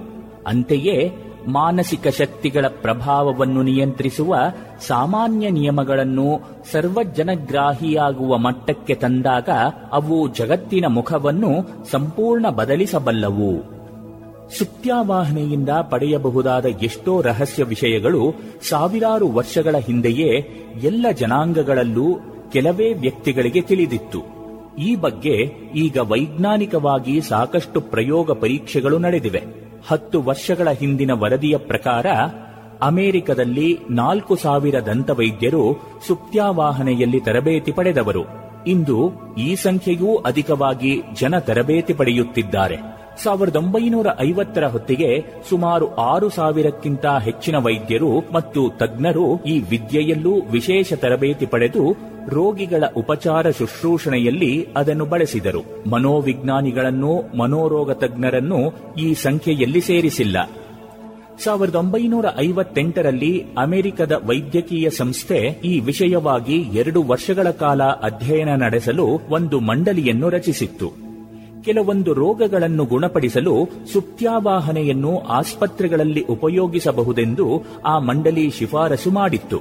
ಆದರೂ ಅಜ್ಞಾನಿಗಳ, ಅರ್ಧಜ್ಞಾನಿಗಳ, ಸ್ವಾರ್ಥಿಗಳ ಮತ್ತು ವಂಚಕರ ಕೈಯಲ್ಲಿ ಈ ವಿದ್ಯೆ ಶೋಷಣೆಯ ಸಾಧನೆಯಾಗಿ ದುರುಪಯೋಗವಾಗಬಹುದೆಂಬ ಅಷ್ಟೊಂದು ಸಂಗತವಲ್ಲದ ಭೀತಿ ಹಲವರಲ್ಲಿ ಉಳಿದುಕೊಂಡಿದೆ. ಈ ಕ್ಷೇತ್ರದಲ್ಲಿ ರಷ್ಯಾ ಸಾಧಿಸಿದ ಪ್ರಗತಿ ಕಣ್ಣು ಕೋರೈಸುವಂಥದು. ರಷ್ಯಾ ದೇಶದ ತಜ್ಞರು ಈ ವಿಚಾರದಲ್ಲಿ ಸುಮಾರು ಮೂವತ್ತೈದು ವರ್ಷಗಳ ಹಿಂದೆಯೇ ಪರೀಕ್ಷೆ ಪರಿಶೀಲನೆಗಳ ಸಾಮಾನ್ಯ ಪರಿಧಿಯನ್ನು ದಾಟಿ ಸುಪ್ತಿ ಆವಾಹನೆಯ ನಿರ್ದಿಷ್ಟ ಉಪಯೋಗವನ್ನು ಕಂಡುಕೊಂಡಿದ್ದರು. ರೋಗಿಗಳ ಉಪಚಾರದಲ್ಲಿ ಅರಿವಳಿಕೆಯನ್ನುಂಟು ಮಾಡುವುದರಲ್ಲಿ ಈ ವಿದ್ಯೆಯನ್ನು ಉಪಯೋಗಿಸಿದ್ದರು. ಆಧುನಿಕ ಔಷಧಿಗಳಿಗೆ ಬಗ್ಗದ, ಜಗ್ಗದ, ಅಸಂಖ್ಯ ರೋಗಗಳನ್ನು ನಿಯಂತ್ರಿಸುವ ಕಲೆಯಲ್ಲಿ ಪರಿಣಿತರಾಗಿದ್ದರು. ಮದ್ಯ ಸೇವನೆಯ ಚಟಕ್ಕೆ ಬಲಿಬಿದ್ದ ಹಲವರನ್ನು ಶಾಶ್ವತವಾಗಿ ಆ ದುರಭ್ಯಾಸದಿಂದ ಬಿಡಿಸಿದ್ದರು. ಮಾಫಿನ್ ಔಷಧ ಸೇವಿಸಿ ಮಾರಣಾಂತಿಕ ಸ್ಥಿತಿಗೆ ಹೋಗಿದ್ದ ಹಲವರನ್ನು ಈ ಕ್ರಮದಿಂದ ಉಳಿಸಿದ್ದರು. ಈ ಪದ್ಧತಿಯ ಪ್ರಯೋಗದಿಂದ ನಾನಾ ತೆರನಾದ ಮನೋದೈಹಿಕ ಬೇನೆಗಳನ್ನು ದೂರ ಮಾಡುವಲ್ಲಿ ಯಶಸ್ವಿಗಳಾದುದಲ್ಲದೆ ಮನಸ್ಸಿನ ಆಳದ ಸ್ತರಗಳಲ್ಲಡಗಿರುವ ಸೂಕ್ಷ್ಮ ಸಂಕೀರ್ಣ ಗಂಟು, ಗಂತಿಗಳನ್ನು, ತೀವ್ರ ನೋವು ಅಥವಾ ಆಘಾತಗಳ ಸಂಸ್ಕಾರಗಳನ್ನು ಗುರುತಿಸಿ ವ್ಯಕ್ತಿತ್ವವನ್ನೇ ಮೊಟಕುಗೊಳಿಸುವ ಅವುಗಳನ್ನು ದೂರ ಮಾಡಲು ಸಮರ್ಥರಾಗಿದ್ದರು. ಈ ವಿಧಾನಗಳಿಂದ ಮನುಷ್ಯನ ಮನಸ್ಸಿನ ಶಕ್ತಿ ಸ್ವರೂಪಗಳನ್ನು ತಿಳಿಯುವ ಅವಶ್ಯಕತೆಯನ್ನು ಇಂದ್ರಿಯಾತೀತ ಅನುಭವಗಳ ಅನ್ವೇಷಣೆಯ ಮಹತ್ವವನ್ನು ತಿಳಿಸುವ ಇನ್ನಿಬ್ಬರು ವಿಜ್ಞಾನಿಗಳ ಆಂಬೋಣವನ್ನು ಈ ಸಂದರ್ಭದಲ್ಲಿ ನೆನಪಿಗೆ ತಂದುಕೊಳ್ಳಬೇಕು. ಹಿರಿಯ ಮನೋವಿಜ್ಞಾನಿ ಸಿಗ್ಮಂಡ್ ಫ್ರಾಯ್ಡ್ ನಾನು ಇನ್ನೊಮ್ಮೆ ನನ್ನ ಜೀವನವನ್ನು ಪ್ರಾರಂಭಿಸುವುದಾದಲ್ಲಿ ಮನೋವಿಶ್ಲೇಷಣೆಗಿಂತಲೂ ಅತೀಂದ್ರಿಯ ವಿಚಾರಗಳ ಸಂಶೋಧನೆಗೆ ನನ್ನ ಜೀವನವನ್ನು ಮೀಸಲಾಗಿಡುತ್ತಿದ್ದೆ ಎಂದಿದ್ದರೆ ವಿಜ್ಞಾನವು ಅಭೌತಿಕ ಅಥವಾ ಅತೀಂದ್ರಿಯ ಘಟನೆಗಳ ಮೂಲವನ್ನು ಎಂದು ಸಂಶೋಧಿಸತೊಡಗುವುದೋ, ಆಗ ಒಂದೇ ದಶಕದಲ್ಲಿ ಅದು ಹಿಂದಿನ ಶತಮಾನಗಳಲ್ಲೆಲ್ಲ ಸಾಧಿಸಿದುದಕ್ಕಿಂತ ಹೆಚ್ಚಿನ ಪ್ರಗತಿಯನ್ನು ಸಾಧಿಸುತ್ತದೆ ಎಂದು ನಿಕೋಲಾಯ್ ಟೆಸ್ಲಾ ಹೇಳಿದ್ದಾರೆ. ರಷ್ಯಾದ ಡಾಕ್ಟರ್ ವೆಸಿಲೀವ್ ಅನ್ನುವಂತೆ ಅತೀಂದ್ರಿಯ ಜ್ಞಾನದ ಹಿನ್ನೆಲೆಯಲ್ಲಿರುವ ಶಕ್ತಿಯ ಅನ್ವೇಷಣೆಯು ಅಣುಶಕ್ತಿಯ ಅನ್ವೇಷಣೆಗೆ ಸಮನಾದುದು. ವಾಸ್ತವತೆಯ ಆರಾಧಕರಾದ ಮತ್ತು ಅತೀಂದ್ರಿಯ ಸಂಶೋಧನೆಗಳ ಪ್ರಾಥಮಿಕ ಪರಿಚಯವಿಲ್ಲದ ನಮ್ಮ ದೇಶದ ವೈಜ್ಞಾನಿಕ ಮನೋವೃತ್ತಿಯವರೆನಿಸಿಕೊಂಡ, ಬುದ್ಧಿಜೀವಿಗಳೆನಿಸಿಕೊಂಡ ಹಲವರಿಗೆ ಈ ದೆಸೆಯಲ್ಲಿ ರಷ್ಯಾ ತನ್ನ ಅನ್ವೇಷಣೆಯನ್ನು ತೀವ್ರ ನಿಷ್ಠೆಯಿಂದ ಮುಂದುವರಿಸುತ್ತಿದೆ ಎಂಬುದು ನುಂಗಲಾರದ ತುತ್ತಾಗಬಹುದು. ಸತ್ಯಾನ್ವೇಷಣೆಗಿಂತಲೂ ತಮಗೆ ತಿಳಿಯದ್ದನ್ನು ಮೂಢನಂಬಿಕೆಗಳು ಎಂದು ತೀವ್ರವಾಗಿ ಖಂಡಿಸುವುದೇ ವಿಜ್ಞಾನದ ಗುರಿ ಎಂದು ನಮ್ಮಲ್ಲಿ ಹಲವರು ತಿಳಿದುಕೊಂಡಂತಿದೆ. ಆದರೆ ಸತ್ಯವು ಯಾರ ನಂಬಿಕೆಯನ್ನೂ ಆಧರಿಸಿಕೊಂಡಿಲ್ಲವಷ್ಟೇ. ದಿವ್ಯ ಪ್ರಭೆಯ ಭವ್ಯತೆ. ಮನುಷ್ಯ ಶರೀರದಿಂದ ಹೊರಹೊಮ್ಮುವ ಸಾಮಾನ್ಯ ದೃಷ್ಟಿಗೆ ನಿಲುಕದ ಒಂದು ತೆರೆನಾದ ಪ್ರಭಾವಲಯದ ಅಸ್ತಿತ್ವದ ಬಗೆಗೆ ಅನಾದಿ ಕಾಲದಿಂದಲೂ ಬೇರೆ ಬೇರೆ ದೇಶಗಳ ಜನರಲ್ಲಿ ನಂಬಿಕೆ ಇತ್ತು. ಸಂತರ ಭಗವದ್ಭಕ್ತರ ಚಿತ್ರಗಳಲ್ಲಿ ಮುಖ್ಯವಾಗಿ ತಲೆಯ ಸುತ್ತಲೂ ಪ್ರಭಾವಲಯ ಚಿತ್ರಿಸುವುದನ್ನು ನಾವು ಕಾಣುತ್ತೇವೆ. ಕೆಲವೊಮ್ಮೆ ಮಕ್ಕಳಿಗೆ ಅಪರೂಪವಾಗಿ ಅತೀಂದ್ರಿಯ ಪ್ರಜ್ಞೆ ಜಾಗೃತವಾದ ಕೆಲವು ವ್ಯಕ್ತಿಗಳಿಗೆ ಪ್ರತಿಯೊಬ್ಬ ಮನುಷ್ಯನಲ್ಲೂ ಇರುವ ಪ್ರಭಾವಲಯವು ವಿವಿಧ ವರ್ಣಗಳಲ್ಲಿ ಕಾಣಿಸುವುದುಂಟು. ಅವುಗಳ ವೈವಿಧ್ಯ ಮತ್ತು ಸಾಂದ್ರತೆಯನ್ನು ಪರಿಶೀಲಿಸಿ ವ್ಯಕ್ತಿಯ ದೈಹಿಕ, ಮಾನಸಿಕ ಆರೋಗ್ಯದ ಸಂಪೂರ್ಣ ವಿವರಗಳನ್ನು ಹೇಳಲು ಸಾಧ್ಯವಿದೆ. ಇದು ಹಿಂದೆ ಕೆಲವೇ ವ್ಯಕ್ತಿಗಳ ಪಾಲಿನ ಸಿದ್ಧಿಯಾಗಿದ್ದರೆ ರಷ್ಯನ್ ತಜ್ಞರು ಇಂದು ಕಿರ್ಲಿಯನ್ ಉಪಕರಣಗಳ ಮೂಲಕ ಈ ವಿವಿಧ ವರ್ಣಗಳನ್ನು ಅವು ಸೂಚಿಸುವ ಎಕ್ಸ್ರೆಗೂ ನಿಲುಕದ ರೋಗ ಮೂಲವನ್ನು ಸ್ಪಷ್ಟವಾಗಿ ಗುರುತಿಸಲು ಸಮರ್ಥರಾಗಿದ್ದಾರೆ. ನಾವು ಹೇಳಬಹುದಾದ ಒಂದು ಸಣ್ಣ ಸುಳ್ಳನ್ನು ಕಿರ್ಲಿಯನ್ ಉಪಕರಣ ಗುರುತಿಸಬಲ್ಲದು. ಮಾನಸಿಕ ಏರುಪೇರುಗಳನ್ನು ಮಾನಸಿಕ ವ್ಯಾಧಿಗಳ ಕಾರಣವನ್ನು ಅದು ಗುರುತಿಸಬಲ್ಲದು. ವಿಜ್ಞಾನದ ವಿವಿಧ ಕ್ಷೇತ್ರಗಳಲ್ಲಿ ಸಂಶೋಧನಾ ನಿರತರು ಈ ಉಪಕರಣವನ್ನು ತಮ್ಮ ಅನ್ವೇಷಣೆಯಲ್ಲೂ ಉಪಯೋಗಿಸುತ್ತಿದ್ದಾರೆ. ರಷ್ಯಾದ ವಿಜ್ಞಾನಿಗಳು ರೋಗದ ಕಾರಣವನ್ನು ಕಂಡುಹಿಡಿಯುವಲ್ಲಿ ಕಿರ್ಲಿಯನ್ ವಿಧಾನವನ್ನು ಅನುಸರಿಸಿ ಯಶಸ್ವಿಯಾದ ವರದಿ ಬಂದಿದೆ. ಪ್ರತಿಯೊಬ್ಬ ವ್ಯಕ್ತಿಯಲ್ಲೂ ಕಂಡುಬರುವ ಮೇಲೆ ಸೂಚಿಸಿದ ದಿವ್ಯ ಪ್ರಭೆಯ ಜೊತೆಗೆ ಮನಸ್ಸಿನ ಇನ್ನಿತರ ಅಸಾಮಾನ್ಯ ಶಕ್ತಿಗಳೂ ಅಡಗಿಕೊಂಡಿವೆ. ಇವುಗಳ ಸ್ಥೂಲ ಪರಿಚಯ ಮಾಡಿಕೊಳ್ಳುವುದಕ್ಕೆ ಮೊದಲು ಕಿರ್ಲಿಯನ್ ಉಪಕರಣಗಳ ಮೂಲಕ ವಿಜ್ಞಾನಿಗಳ ಅನುಭವಕ್ಕೆ ಬಂದೊದಗಿದ ಒಂದು ಮುಖ್ಯ ವಿಷಯವನ್ನು ಮರೆಯುವಂತಿಲ್ಲ. ಸೈಕಿ ಎಂದು ಕರೆಯಲಾದ ನಮ್ಮ ಮನಸ್ತತ್ವ ಅಥವಾ ಜೀವತತ್ವವು ಎಲುಬು, ರಕ್ತಮಾಂಸ, ನರಮಂಡಲಗಳಿಂದ ಕೂಡಿದ ನಮ್ಮ ಸ್ಥೂಲ ದೇಹದಿಂದ ಭಿನ್ನವಾದುದು. ಸತ್ತು ಹೋದ ಪ್ರಾಣಿಗಳಲ್ಲಾಗಲಿ, ಮನುಷ್ಯ ಶರೀರದಲ್ಲಾಗಲಿ ಪ್ರಭಾವಲಯದಿಂದ ಕೂಡಿದ ಈ ಶಕ್ತಿ ಶರೀರವು ಕಾಣಿಸುವುದಿಲ್ಲ. ಎಂದರೆ ಶಕ್ತಿ ಶರೀರದ ಅಸ್ತಿತ್ವವೇ ನಮ್ಮ ಸ್ಥೂಲ ದೇಹದ ಸಮಸ್ತ ಚಟುವಟಿಕೆಗಳಿಗೂ ಕಾರಣವೆಂದಾಯಿತು. ಈ ಶಕ್ತಿ ಶರೀರವನ್ನೇ ನಮ್ಮ ದೇಶದ ಮನೀಷಿಗಳು ಸೂಕ್ಷ್ಮ ಶರೀರವೆಂದು ನಿರ್ದೇಶಿಸಿದ್ದರು. ಮಿದುಳಿಗಿಂತ ಬೇರೆಯಾಗಿ ಮನಸ್ಸಿಗೆ ಸ್ವತಂತ್ರ ಅಸ್ತಿತ್ವವನ್ನು ಇಂದಿನವರೆಗೂ ಮನೋವಿಜ್ಞಾನಿಯಾಗಲಿ ಇತರ ವಿಜ್ಞಾನವೆಂದು ಪರಿಗಣಿಸಲ್ಪಡುವ ಶಾಸ್ತ್ರಗಳಾಗಲಿ ಒಪ್ಪಿಲ್ಲವೆಂದೇ ಹೇಳಬೇಕು. ಶತಮಾನಗಳಿಂದ ಈ ನಂಬಿಕೆಯ ದಾರಿಯಲ್ಲಿ ನಡೆದು ಬಂದ ವೈಜ್ಞಾನಿಕ ಮನೋವೃತ್ತಿಯ ಜನರು ಇದಕ್ಕೆ ವಿರೋಧವಾದದೆಂದು ತೋರುವ ಹೊಸ ತಥ್ಯಗಳನ್ನು ಥಟ್ಟನೆ ಒಪ್ಪುವುದಿಲ್ಲ. ಇದು ವೈಜ್ಞಾನಿಕ ಕ್ಷೇತ್ರದಲ್ಲಿ ನಡೆದು ಬಂದ ರೂಢಿ. ಆದರೆ ಇತ್ತೀಚೆಗೆ ಜಗತ್ಪ್ರಸಿದ್ಧ ನರವ್ಯೂಹ ತಜ್ಞನೂ ಮಿದುಳಿನ ಶಸ್ತ್ರಚಿಕಿತ್ಸೆಯಲ್ಲಿ ಸಿದ್ಧಹಸ್ತನೂ ಆದ doctor Wilder Penfield, secret of mind ಎನ್ನುವ ತನ್ನ ದೀರ್ಘಕಾಲದ ಅಧ್ಯಯನ ಅನುಭವಗಳ ಫಲವಾದ ಒಂದು ಗ್ರಂಥದಲ್ಲಿ ಮಿದುಳಿಗಿಂತ ಮನಸ್ಸು ಸ್ವತಂತ್ರ ಅಸ್ತಿತ್ವವನ್ನು ಹೊಂದಿದೆ ಎಂದು ಒಪ್ಪಿಕೊಳ್ಳುವ ಕಾಲ ಸನ್ನಿಹಿತವಾಗಿದೆ ಎನ್ನುತ್ತಾನೆ. ಕರಣಿಕ ಅಥವಾ ಕಾರ್ಯಯೋಜಕನೊಬ್ಬ ಯಾವಾಗಲೂ ಕಂಪ್ಯೂಟರ್ ಅನ್ನು ಉಪಯೋಗಿಸುತ್ತಿರಬಹುದು. ತನ್ನೆಲ್ಲ ಚಟುವಟಿಕೆಗಳಿಗೆ ಅದನ್ನೇ ಹೊಂದಿಕೊಂಡಿರಬಹುದು. ಆದರೆ ಆ ಕಂಪ್ಯೂಟರ್ ಉಪಕರಣವನ್ನು ಬಿಟ್ಟು ಆತ ಸ್ವತಂತ್ರವಾಗಿ ವರ್ತಿಸುತ್ತಾನಷ್ಟೆ. ಅದೇ ರೀತಿ ಮನಸ್ಸು ತನ್ನ ಎಲ್ಲ ಚಟುವಟಿಕೆಗಳಿಗೆ ಮಿದುಳನ್ನೇ ಹೊಂದಿಕೊಂಡಿದ್ದರೂ ತಾನು ಸ್ವತಂತ್ರವಾಗಿಯೂ ವರ್ತಿಸಬಲ್ಲದು ಎಂಬುದು ಪೆನ್ಫೀಲ್ಡ್ನ ಅಭಿಪ್ರಾಯ. ಮಲಗಿ ನಿದ್ರಿಪುದಲ್ಲಿ ಚೈತನ್ಯದಗ್ನಿ. ನಮ್ಮ ಮನಸ್ಸಿನಲ್ಲಿ ಅತೀಂದ್ರಿಯ ಶಕ್ತಿಗಳು ಇವೆ. ಅವು ಕಲ್ಪನೆ ಅಥವಾ ಮೂಢನಂಬಿಕೆಯಲ್ಲ ಎಂಬುದನ್ನು ಸಾಕಷ್ಟು ಪರಿಶೀಲನೆ ಪ್ರಯೋಗಗಳ ಮೂಲಕ, ಸಾಕ್ಷಿ ಆಧಾರಗಳ ಮೂಲಕ ದೃಢಪಡಿಸಿಕೊಂಡಿದ್ದಾರೆ. ಅವು ಕೆಲವರಲ್ಲಿ ಬೇಗನೆ ವ್ಯಕ್ತವಾಗಬಹುದು. ಪ್ರಯತ್ನಿಸದಿದ್ದರೆ ಸ್ವಲ್ಪವೂ ವ್ಯಕ್ತವಾಗದಿರಬಹುದು. ಆದರೆ ಆ ಶಕ್ತಿಗಳ ಇರುವಿಕೆಯ ಬಗ್ಗೆ ಸಂಶಯವಿಲ್ಲ. ಆ ಶಕ್ತಿಗಳ ವೈವಿಧ್ಯವನ್ನು ಕುರಿತು ಸೂಕ್ಷ್ಮ ಪರಿಚಯ ಇಂತಿದೆ. ಒಂದು, ದೂರ ಮನಸ್ಪರ್ಶ. ಒಬ್ಬಾತನ ಮನಸ್ಸು ದೂರದಲ್ಲಿರುವ ಇನ್ನೊಬ್ಬ ವ್ಯಕ್ತಿಯ ಮನಸ್ಸಿನೊಂದಿಗೆ ಭಾವಪ್ರೇರಣೆಯ ಮೂಲಕ ಸಂಪರ್ಕ ಸಾಧಿಸುವ ಶಕ್ತಿ. ಎರಡು, ದೇಹಾತೀತ ಅನುಭವ.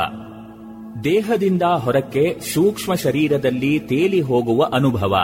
ಮತ್ತು ದೂರದರ್ಶನ ಎಂದರೆ ದೇಹೇಂದ್ರಿಯಗಳು ಒಂದೆಡೆ ಇದ್ದರೂ ನೂರಾರು ಮೈಲಿ ದೂರದಲ್ಲಿ ನಡೆದ ಘಟನೆಗಳನ್ನು ಪ್ರತ್ಯಕ್ಷ ಕಂಡು ವಿವರಿಸುವ ಶಕ್ತಿ. ಮೂರು, ವಿಶಿಷ್ಟ ಅತೀಂದ್ರಿಯ ಶಕ್ತಿ. ಮನುಷ್ಯ ಶರೀರದಲ್ಲಿರುವ ಎಕ್ಸ್ರೇ ಕಂಡು ಹಿಡಿಯಲಾಗದ ರೋಗವನ್ನು ಅತೀಂದ್ರಿಯ ದೃಷ್ಟಿಯಿಂದ ಗುರುತಿಸುವ ಶಕ್ತಿ. ಶರೀರದಿಂದ ಹೊರಹೊಮ್ಮುವ ಪ್ರಭಾವಲಯದ ವಿವಿಧ ವರ್ಣಗಳನ್ನು ಕಂಡು ಅರ್ಥೈಸುವ ಶಕ್ತಿ. ನಾಲ್ಕು ವ್ಯಕ್ತಿಯ ಅನುಪಸ್ಥಿತಿಯಲ್ಲಿ ಅವನು ಉಪಯೋಗಿಸಿದ್ದ ಯಾವುದೋ ಒಂದು ವಸ್ತುವನ್ನು ಸ್ಪರ್ಶಿಸಿಯೇ ಅವನೆಂಥವನೆಂಬುದನ್ನು ಅವನ ರೂಪ ಗುಣಗಳನ್ನು ವರ್ಣಿಸುವ ಶಕ್ತಿ. ಐದು. ತನ್ನ ಹಿಂದಿನ ಜೀವನಗಳನ್ನು ಇತರ ಪೂರ್ವ ಜೀವನದ ಸ್ಮೃತಿಗಳನ್ನು ಹೇಳುವ ಶಕ್ತಿ. ಸಾಮಾನ್ಯರ ಅರಿವಿಗೆ ಬಾರದ ಮರೆತು ಹೋದ ಬಾಲ್ಯದ, ಶೈಶವದ ಕೆಲವೊಮ್ಮೆ ಗರ್ಭವಾಸದವರೆಗಿನ ಕೆಲವೊಮ್ಮೆ ಅದಕ್ಕೂ ಹಿಂದು ಹಿಂದಿನ ಜೀವಗಳ ಅನುಭವಗಳ ಸ್ಮೃತಿಯನ್ನು ಎಚ್ಚರವಾಗುವಂತೆ ಮಾಡಿ ಅದನ್ನು ತಿಳಿದುಕೊಳ್ಳಲು ಸಾಧ್ಯ ಎಂದು ಈ ಕ್ಷೇತ್ರದಲ್ಲಿ ದುಡಿದ ತಜ್ಞರು ಹೇಳುತ್ತಾರೆ. ಏಜ್ ರಿಗ್ರೆಷನ್, ಪ್ರತಿಗಮನ ವಿಧಾನ ಎಂದು ಕರೆಯಲಾಗುವ ಈ ವಿಧಾನದ ಮೂಲಕ ಹಿಂದೆ ಪಡೆದ, ಆದರೆ ಪ್ರಕೃತ ಸರ್ವಥಾ ನೆನಪಿಡಲು ಸಾಧ್ಯವಿರದ ಅನುಭವಗಳನ್ನು ಸುಪ್ತ ಸ್ಥಿತಿಯಲ್ಲಿರುವ ವ್ಯಕ್ತಿಯು ಕಣ್ಣಾರೆ ಕಂಡು ಪ್ರತ್ಯಕ್ಷ ಅನುಭವಿಸಿದಂತೆ ಸ್ಪಷ್ಟವಾಗಿ ವಿವರಿಸಬಲ್ಲ. ಅವನ ಮಾನಸಿಕ ಸ್ಪಂದನಕ್ಕೆ ಶ್ರುತಿಗೂಡಿಸುವ ಸಾಮರ್ಥ್ಯವಿರುವ ಇನ್ನೊಬ್ಬನೂ ಆ ಅನುಭವಗಳನ್ನೇ ತಿಳಿಸಬಲ್ಲ. ಈ ಕ್ಷೇತ್ರಗಳಲ್ಲಿ ಸಂಶೋಧನಾ ನಿರತರಾದ ಅಂತಾರಾಷ್ಟ್ರೀಯ ಖ್ಯಾತಿಯ ಪ್ರಸಿದ್ಧ ನಾಲ್ವರು ಮನೋರೋಗ ತಜ್ಞರು ಅಲೆಕ್ಸಾಂಡರ್ ಕೆನನ್ ಮತ್ತು ಡೆನ್ನಿಸ್ ಕೆಲ್ಸಿ, ಇಂಗ್ಲೆಂಡಿನವರು. ವಲ್ವಾರಾ ಐವನೋವಾ, ರಷ್ಯನ್ ಮಹಿಳೆ, ಹೆಲೆನ್ ವಾಂಬಾಕ್, ಅಮೆರಿಕದ ಮನಃಶಾಸ್ತ್ರಜ್ಞೆ ಇವರು ಮಾಡಿದ ಪ್ರಯೋಗಾತ್ಮಕ ಸಂಶೋಧನೆಗಳು ನಿಜವಾಗಿಯೂ ಕುತೂಹಲಕಾರಿ ಮತ್ತು ಮಾನವನ ಅಂತರ್ಜಗತ್ತಿಗೊಂದು ಕಿಟಕಿ. ಆರು, ಭಾವನಾ ಪ್ರಸಾರದಿಂದ ರೋಗ ಗುಣಪಡಿಸುವ ಶಕ್ತಿ. ಏಳು, ಮಾನಸಿಕ ಬಲವನ್ನುಪಯೋಗಿಸಿ ಹೊರಗಣ ವಸ್ತುವನ್ನು ಚಲಿಸುವಂತೆ ಮಾಡುವ ಶಕ್ತಿ. ಎಂಟು. ದೇಹದಲ್ಲಿ ನಡೆಯುವ ಅನೈಚ್ಛಿಕ ಕ್ರಿಯೆಗಳ ನಿಯಂತ್ರಣ ಶಕ್ತಿ. ಹೃತ್ಕ್ರಿಯೆಯನ್ನು ನಿಲ್ಲಿಸುವುದು ನಾಡಿ ಬಡಿತವನ್ನು ಹೆಚ್ಚು ಕಡಿಮೆ ಮಾಡುವುದು ಇತ್ಯಾದಿ. ಒಂಬತ್ತು. ಮಾನಸಿಕ ಕ್ರಿಯೆಯಿಂದಲೇ ಛಾಯಾಗ್ರಹಣ ಫಲಕದ ಮೇಲೆ ಕಲ್ಪಿತ ಬಿಂಬವನ್ನು ಮೂಡಿಸುವ ಶಕ್ತಿ. ಇವುಗಳಲ್ಲಿ ಯೋಗಾಭ್ಯಾಸದಿಂದ ಸಾಧ್ಯವೆಂದು ಹೇಳಲಾದ ಸಿದ್ಧಿಗಳನ್ನು ಪ್ರಸ್ತಾಪಿಸಿಲ್ಲ. ಈ ಶಕ್ತಿ ಸಿದ್ಧಿಗಳ ದಿವ್ಯ ಪ್ರಭೆಯ ಹಿನ್ನೆಲೆಯಲ್ಲಿ ಏನಿದೆ? ಪರಂಜ್ಯೋತಿಯೇ ಇದೆ ಎಂಬುದು ಮುಂದಿನ ವಾಕ್ಯಗಳನ್ನು ಓದಿದಾಗ ನಿಮಗೆ ಸ್ಪಷ್ಟವಾಗಿ ಮನವರಿಕೆಯಾಗುವುದು. ಸೂರ್ಯನನ್ನು ಬೆಳಗುವ ಬೆಳಕು, ಜಗತ್ತನ್ನು ಬೆಳಗುವ ಬೆಳಕು ಯಾವುದು ಎನ್ನುವ ಪ್ರಶ್ನೆಯನ್ನು ಚಿಕ್ಕ ಬಾಲಕನೂ ಉತ್ತರಿಸಬಲ್ಲ. ಸೂರ್ಯನಲ್ಲವೇ ಜಗತ್ತನ್ನು ಬೆಳಗುವವನು ಬೆಳಗುವವನು ಮಾತ್ರವಲ್ಲ, ಭರಣ ಪೋಷಣಗಳನ್ನೂ ಮಾಡುವವನು. ಈಗ ಅಂಥ ಸೂರ್ಯನನ್ನೇ ಬೆಳಗುವ ಬೆಳಕು ಯಾವುದು ಎಂದು ಪ್ರಶ್ನಿಸಿದರೆ ನೀವು ಸ್ವಲ್ಪ ಚಕಿತರಾಗಬಹುದು, ಥಟ್ಟನೆ ಉತ್ತರಿಸಲು ಸ್ವಲ್ಪ ಕಷ್ಟವೂ ಆಗಬಹುದು. ಆದರೆ ಸರಿಯಾಗಿ ಯೋಚಿಸಿದರೆ ಉತ್ತರ ನಾವೆಣಿಸಿದಷ್ಟು ಕಷ್ಟವಾಗದು. ಉಪನಿಷತ್ತುಗಳಲ್ಲಿ ಬೇರೆ ಬೇರೆ ರೀತಿಗಳಿಂದ ಈ ಪ್ರಶ್ನೆಯ ಉತ್ತರವನ್ನು ಬಹಳ ಮಾರ್ಮಿಕವಾಗಿಯೂ ಸಮರ್ಪಕವಾಗಿಯೂ ನೀಡಿದ್ದಾರೆ. ವಿದೇಹರಾಜನಾದ ಜನಕನು ಮಹರ್ಷಿ ಯಾಜ್ಞವಲ್ಕ್ಯರನ್ನು ಒಮ್ಮೆ ತನ್ನ ಆಸ್ಥಾನಕ್ಕೆ ಬರಮಾಡಿಕೊಂಡು ಯೋಗ್ಯ ರೀತಿಯಿಂದ ಅವರನ್ನು ಸತ್ಕರಿಸಿದ ಬಳಿಕ ಒಂದು ಪ್ರಶ್ನೆಯನ್ನು ಕೇಳಿದ. ಮಹಾಶಯ ಮನುಷ್ಯರಿಗೆ ಬೆಳಕು ಯಾವುದು ಎಂಬುದೇ ಆ ಪ್ರಶ್ನೆ. ನಮ್ಮ ಎಲ್ಲ ವ್ಯವಹಾರಗಳು ಸಾಧ್ಯವಾಗಲು ಸಹಾಯಕವಾಗುವ ಬೆಳಕು ಯಾವುದು ಎಂಬುದು ಪ್ರಶ್ನೆಯ ಇಂಗಿತ. ಸಾಮಾನ್ಯ ಮನುಷ್ಯರನ್ನು ಗಮನದಲ್ಲಿರಿಸಿಕೊಂಡು ಈ ಪ್ರಶ್ನೆಯನ್ನು ಕೇಳಲಾಗಿದೆ. ಸಾಮಾನ್ಯ ಮನುಷ್ಯರೆಂದರೆ ಪ್ರಾಕೃತರು, ಎಂದರೆ ಅನಾಗರಿಕರೆಂದಲ್ಲ. ದೇಹವೇ ತಾನು ಎಂದು ತಿಳಿದುಕೊಂಡವರು ಎಂಬುದನ್ನು ಇಲ್ಲಿ ಗಮನಿಸಬೇಕು. ಈ ಪ್ರಶ್ನೆಯ ಉತ್ತರವನ್ನು ಯಾಜ್ಞವಲ್ಕ್ಯರು ಹಂತ ಹಂತವಾಗಿ ಮೊದಲು ಹೊರ ಜಗತ್ತಿನಿಂದ ಪ್ರಾರಂಭಿಸಿ, ಕೊನೆಗೆ ಅಂತರ್ಜಗತ್ತಿಗೆ ಹೇಗೆ ಕೊಂಡೊಯ್ಯುತ್ತಾರೆಂಬುದನ್ನು ನೋಡೋಣ. ಅವರು ಸೂರ್ಯನೇ ಬೆಳಕು ಎಂದರು. ಸೂರ್ಯನು ಉದಿಸಿದನೆಂದರೆ ಮನುಷ್ಯನು ಜಾಗೃತನಾಗಿ ನಾನಾ ರೀತಿಯ ವ್ಯವಹಾರಗಳಲ್ಲಿ ತೊಡಗುತ್ತಾನೆ ಸರಿ. ಸೂರ್ಯನು ಅಸ್ತಮಿಸಿದಾಗ ಮನುಷ್ಯನಿಗೆ ಯಾವುದು ಬೆಳಕು? ಚಂದ್ರನೇ ಆ ಬೆಳಕು ಎಂಬುದು ಈ ಪ್ರಶ್ನೆಯ ಉತ್ತರ. ನಿಜ. ಸೂರ್ಯನೂ ಚಂದ್ರನೂ ಅಸ್ತಮಿತರಾದಾಗ ಯಾವುದು ಬೆಳಕು? ಅಗ್ನಿಯೇ ಬೆಳಕು ಎಂದರು ಯಾಜ್ಞವಲ್ಕ್ಯರು. ಕತ್ತಲಾದಾಗ ದೀಪದ ಬೆಳಕಿನಲ್ಲಿ ನಾವು ದಾರಿ ನಡೆಯುತ್ತೇವೆ, ನಮ್ಮ ಎಲ್ಲ ಕೆಲಸ ಮಾಡುತ್ತೇವೆ. ಸರಿ, ಈಗ ಮುಂದಿನ ಪ್ರಶ್ನೆ. ಸೂರ್ಯಚಂದ್ರರು ಅಸ್ತಮಿಸಿದಾಗ, ಅಗ್ನಿಯೂ ಆರಿಹೋದಾಗ ಮನುಷ್ಯರಿಗೆ ಯಾವುದು ಬೆಳಕು? ಶಬ್ದವೇ ಬೆಳಕು ಎಂಬುದು ಉತ್ತರ. ಶಬ್ದವು ಹೇಗೆ ಬೆಳಕು ಆಗಲು ಸಾಧ್ಯ ಎನ್ನಬಹುದು ನೀವು. ಕಲ್ಪಿಸಿಕೊಳ್ಳಿ. ಅಮಾವಾಸ್ಯೆಯ ದಿನ ಕತ್ತಲಾಗಿದೆ. ಆಕಾಶವನ್ನು ಕಾರ್ಮೋಡಗಳು ಮುಸುಕಿವೆ. ಸಾಲದ್ದಕ್ಕೆ ನೀವು ಪೇಟೆಯಿಂದ ಹಿಂದಿರುಗುವಾಗ ಧಾರಾಕಾರವಾಗಿ ಮಳೆಯೂ ಸುರಿಯುತ್ತಿದೆ. ಇದ್ದಕ್ಕಿದ್ದಂತೆ ದೀಪಗಳೆಲ್ಲ ನಂದಿ ಹೋಗಿವೆ. ಎಲ್ಲೆಲ್ಲೂ ಗಾಢಾಂಧಕಾರ. ನಮ್ಮ ಕೈಗಳೇ ನಮಗೆ ಕಾಣಿಸುವುದಿಲ್ಲ. ಅಂದರೆ ಯಾವ ಹೊರಗಿನ ಬೆಳಕು ನಮ್ಮ ಸಹಾಯಕ್ಕಿಲ್ಲ. ಏನು ಮಾಡುವುದೆಂದು ತೋಚದೆ ನಿಂತಲ್ಲೇ ನಿಂತುಕೊಳ್ಳುತ್ತೇವೆ. ಆಗ ಮನೆಯ ನಾಯಿ ಬೊಗಳುತ್ತದೆ. ಸರಿ ನಮ್ಮ ಟೈಗರ್ ಕರೆಯುತ್ತಿದ್ದಾನೆ ಎಂದು ಶಬ್ದ ಬಂದ ದಿಕ್ಕನ್ನು ಅನುಸರಿಸಿ ಹೋಗಿ ಮನೆ ಸೇರುತ್ತೇವೆ. ಇಲ್ಲಿ ಶಬ್ದವೇ ನಮ್ಮ ಪಾಲಿಗೆ ಬೆಳಕಾಯಿತಲ್ಲವೇ? ಆ ಶಬ್ದವು ನಮ್ಮ ಶ್ರೋತ್ರ ಇಂದ್ರಿಯವನ್ನು ಉದ್ದೀಪಿಸಿ ಮನಸ್ಸಿನಲ್ಲಿ ವಿವೇಕವನ್ನುಂಟು ಮಾಡಿ ನಮ್ಮನ್ನು ಕೆಲಸದಲ್ಲಿ ಪ್ರೇರೇಪಿಸಿತು. ಇದೇ ರೀತಿ ಕತ್ತಲಲ್ಲಿದ್ದಾಗ ನಮ್ಮ ಹೂದೋಟದಲ್ಲಿ ಅರಳಿದ ಹೂವಿನ ಸುವಾಸನೆಯೂ ನಮಗೆ ಬೆಳಕಾಗಬಹುದು. ಈಗ ನಾವು ಜಾಗೃತಾವಸ್ಥೆಯಲ್ಲಿ ಇಲ್ಲದಿದ್ದಾಗ ಯಾವುದು ಬೆಳಕು? ಎಷ್ಟೋ ಮಂದಿ ವಿಜ್ಞಾನಿಗಳು, ಗಣಿತಜ್ಞರು ಸ್ವಪ್ನಗಳಲ್ಲಿ ತಮ್ಮ ಸಮಸ್ಯೆಗಳಿಗೆ ಪರಿಹಾರವನ್ನು, ಪ್ರಶ್ನೆಗಳಿಗೆ ಉತ್ತರವನ್ನು ಕಂಡ ಘಟನೆಗಳಿವೆ. ನಮ್ಮ ದೇಶದ ಮಹಾ ಗಣಿತಜ್ಞರಾದ ಶ್ರೀನಿವಾಸ ರಾಮಾನುಜನ್ ಅಂಥವರಲ್ಲಿ ಒಬ್ಬರು. ನಿದ್ರೆಯ ಹೊತ್ತಿನಲ್ಲಿ ನಮ್ಮ ಇಂದ್ರಿಯಗಳೆಲ್ಲ ತಮ್ಮ ಬಾಗಿಲನ್ನು ಮುಚ್ಚಿವೆ. ಆಗ ಹೊರಗಿನ ಯಾವ ಬೆಳಕು ಅಲ್ಲಿ ಕೆಲಸ ಮಾಡುವುದಿಲ್ಲ. ನಿದ್ರಿಸುವ ವ್ಯಕ್ತಿ ಹೊರ ಜಗತ್ತಿನ ಎಲ್ಲ ಬೆಳಕಿಗೂ ಅತೀತನಾಗಿದ್ದಾನೆ. ಆದರೂ ಆತನು ಗಣಿತದ ಸಮಸ್ಯೆಗಳನ್ನೋ, ವಿಜ್ಞಾನದ ಒಂದು ಒಗಟನ್ನೋ ಬಿಡಿಸುತ್ತಾನೆ. ಆ ಸೂಕ್ಷ್ಮ ಮಾನಸಿಕ ಕ್ರಿಯೆಗೆ ಸಹಾಯಕವಾದ ಬೆಳಕು ಯಾವುದು? ಅದು ಹೊರಗಿನ ಯಾವ ಬೆಳಕು ಅಲ್ಲವಷ್ಟೇ? ಗಾಢ ನಿದ್ರೆಯಲ್ಲಿ ಯಾವ ಅರಿವೂ ಇರುವುದಿಲ್ಲ ಎಂದು ನಾವು ಹೇಳಬಲ್ಲವೇ? ವಿಚಾರ ಮಾಡಿ ನೋಡಿದರೆ ಅನುಭವರಹಿತ ಜ್ಞಾನಾಭಾವದ ಅವಸ್ಥೆ ಅದಲ್ಲ.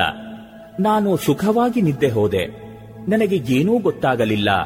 ಎನ್ನುವ ಮಾತಿನಲ್ಲಿ ಸುಖದ ಅನುಭವವೂ ಏನೂ ಗೊತ್ತಾಗಲಿಲ್ಲ ಎನ್ನುವುದರ ಅರಿವು ಅಡಗಿದೆಯಲ್ಲವೇ?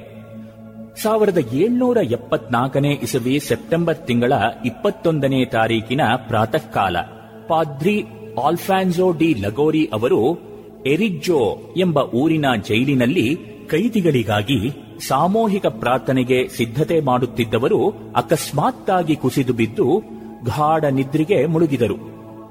ಸುಮಾರು ಎರಡು ಗಂಟೆಗಳ ಬಳಿಕ ಎಚ್ಚೆತ್ತು ತಾನು ರೋಮ್ ನಗರದಿಂದ ಆಗತಾನೇ ಹಿಂದಿರುಗಿದನೆಂದು ಹದಿನಾಲ್ಕನೇ ಪೋಪ್ ಕ್ಲೆಮೆಂಟ್ ಮರಣ ಹೊಂದಿದುದನ್ನು ಕಂಡೆನೆಂದು ಪ್ರಾರ್ಥನೆಯಲ್ಲಿ ಭಾಗವಹಿಸಿ ಬಂದನೆಂದೂ ಹೇಳಿದರು. ಮೊದಲಿಗೆ ಈ ಘಟನೆಯನ್ನು ವಿಚಾರವಂತರು ಸ್ವಪ್ನವೆಂದು ಬಗೆದರು. ಎರಡು ದಿನಗಳ ಬಳಿಕ ಪೋಪ್ ತೀರಿಕೊಂಡದ್ದು ನಿಜವೆಂಬ ವರ್ತಮಾನ ಬಂದ ಮೇಲೆ ಅದನ್ನು ಆಕಸ್ಮಿಕ ಎಂದು ಕರೆದರು. ಪೋಪರ ಮೃತ್ಯುಶಯ್ಯೆಯ ಬಳಿ ಇದ್ದವರು ಅಲ್ಫಾನ್ಸೋ ಅವರನ್ನು ತಾವು ನೋಡಿ ಮಾತನಾಡಿದ್ದೆವು ಮಾತ್ರವಲ್ಲ, ಆ ದಿನದ ಪ್ರಾರ್ಥನೆಯನ್ನು ಮುನ್ನಡೆಸಿದವರೂ ಅವರೇ ಎಂಬುದನ್ನು ತಿಳಿಸಿದಾಗ ಎಲ್ಲರೂ ಮೂಕವಿಸ್ಮಿತರಾದರು. ರಕ್ತ ಮಾಂಸಗಳಿಂದ ಕೂಡಿ ದೇಹೇಂದ್ರಿಯ ನರಮಂಡಳಗಳ ಯಂತ್ರದಿಂದ ಜಿಗಿದು ದೇಶಕಾಲ ಪರಿಮಿತಿಯನ್ನೂ ದಾಟಿ ನೂರಾರು ಮೈಲಿ ದೂರದಲ್ಲಿದ್ದ ಪೋಪರ ಮೃತ್ಯುಶಯ್ಯೆಯ ಬಳಿ ಸಾರಿ ಅಲ್ಲಿ ಪ್ರಾರ್ಥನೆ ಮಾಡಿ ಅಲ್ಲಿಂದ ಹಿಂದಿರುಗಿ ದೇಹವನ್ನು ಪ್ರವೇಶಿಸುವವರೆಗಿನ ಅನುಭವಗಳನ್ನು, ತನ್ನ ಸೂಕ್ಷ್ಮ ಶರೀರವನ್ನು, ಅದರ ಸಂಚಾರವನ್ನು ವೀಕ್ಷಿಸಿದ ಆ ಬೆಳಕು ಯಾವುದು? ಸುಪ್ತ ನಿದ್ರೆಗೊಳಗಾದವರಲ್ಲಿ ಕೆಲವರು ತಮ್ಮ ಹಿಂದಿನ ಜನ್ಮದ ಘಟನೆಗಳ ವಿವರಗಳನ್ನು ತಿಳಿಸಿದುದಲ್ಲದೆ ಈ ಜೀವನದಲ್ಲಿ ಎಂದೂ ಕಲಿಯದ, ಹೆಸರನ್ನೂ ಕೇಳದ ಭಾಷೆಯಲ್ಲಿ ಮಾತನಾಡಿ ಮನಃಶಾಸ್ತ್ರಜ್ಞರನ್ನು ಚಕಿತಗೊಳಿಸಿದ ಉದಾಹರಣೆಗಳಿವೆ. ಮನಸ್ಸಿನ ಸೂಕ್ಷ್ಮಾತಿಸೂಕ್ಷ್ಮ ಸ್ತರಗಳಲ್ಲಿ ಸಂಗ್ರಹವಾಗಿರುವ ಬೇರೆ ಬೇರೆ ದೇಹೇಂದ್ರಿಯಗಳಿಂದ ಪಡೆದ ಅನುಭವಗಳ ಸಂಸ್ಕಾರವನ್ನು ಬೆಳಗುವ ಆ ಬೆಳಕು ಯಾವುದು? ಗೌತಮ ಬುದ್ಧನು ತನ್ನ ಹಿಂದಣ ಐನೂರು ಜನ್ಮಗಳ ಘಟನಾವಳಿಗಳನ್ನು ನೆನಪಿಸಿಕೊಳ್ಳಬಲ್ಲವನಾಗಿದ್ದನೆಂದು ಹೇಳಲಾಗಿದೆ. ಬೇರೆ ಬೇರೆ ಕಾಲಗಳಲ್ಲಿ, ಬೇರೆ ಬೇರೆ ದೇಶಗಳಲ್ಲಿ ವಿಭಿನ್ನ ದೇಹೇಂದ್ರಿಯ ಮನಸ್ಸುಗಳಿಂದ ಪಡೆದ ಅನುಭವಗಳ ಸೂಕ್ಷ್ಮ ಸಂಸ್ಕಾರಗಳನ್ನು ಬೆಳಗುವ ಆ ನಿತ್ಯ ನಿರಂತರವಾದ ಬೆಳಕು ಯಾವುದು? ಅದೇ ಸತ್ಯದ ಬೆಳಕು, ಸಚ್ಚಿದಾನಂದದ ಬೆಳಕು, ಸಾವಿಲ್ಲದ, ನೋವಿಲ್ಲದ, ಶಾಶ್ವತವಾದ ಅರಿವಿನ ಬೆಳಕು.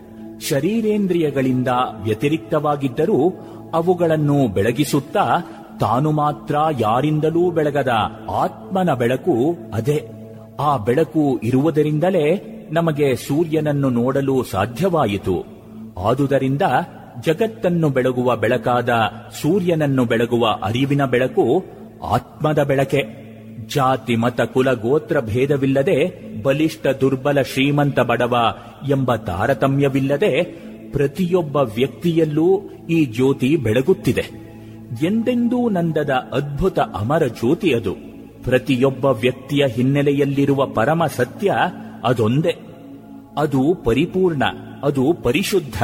ಸಾವಿಲ್ಲದ, ನೋವಿಲ್ಲದ, ನಿತ್ಯ ನಿರಂತರವಾದ ದೇಶ ಕಾಲ ಕಾರ್ಯಕಾರಣಗಳನ್ನೂ ಮೀರಿ ನಿಂತ ಸತ್ಯ ಅದು.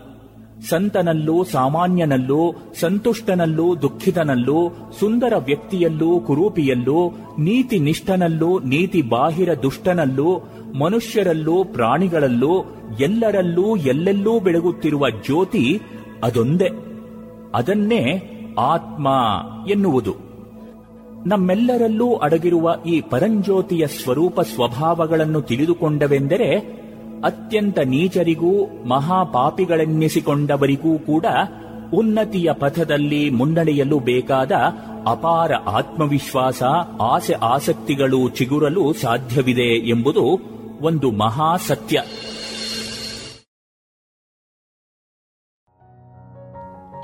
ಇದುವರೆಗೆ ಸ್ವಾಮಿ ಜಗದಾತ್ಮಾನಂದರ ಬದುಕಲು ಕಲಿಯಿರಿ. ಈ ಕೃತಿಯಿಂದ ಆಯ್ದ ಭಾಗವನ್ನ ಕೇಳಿದಿರಿ.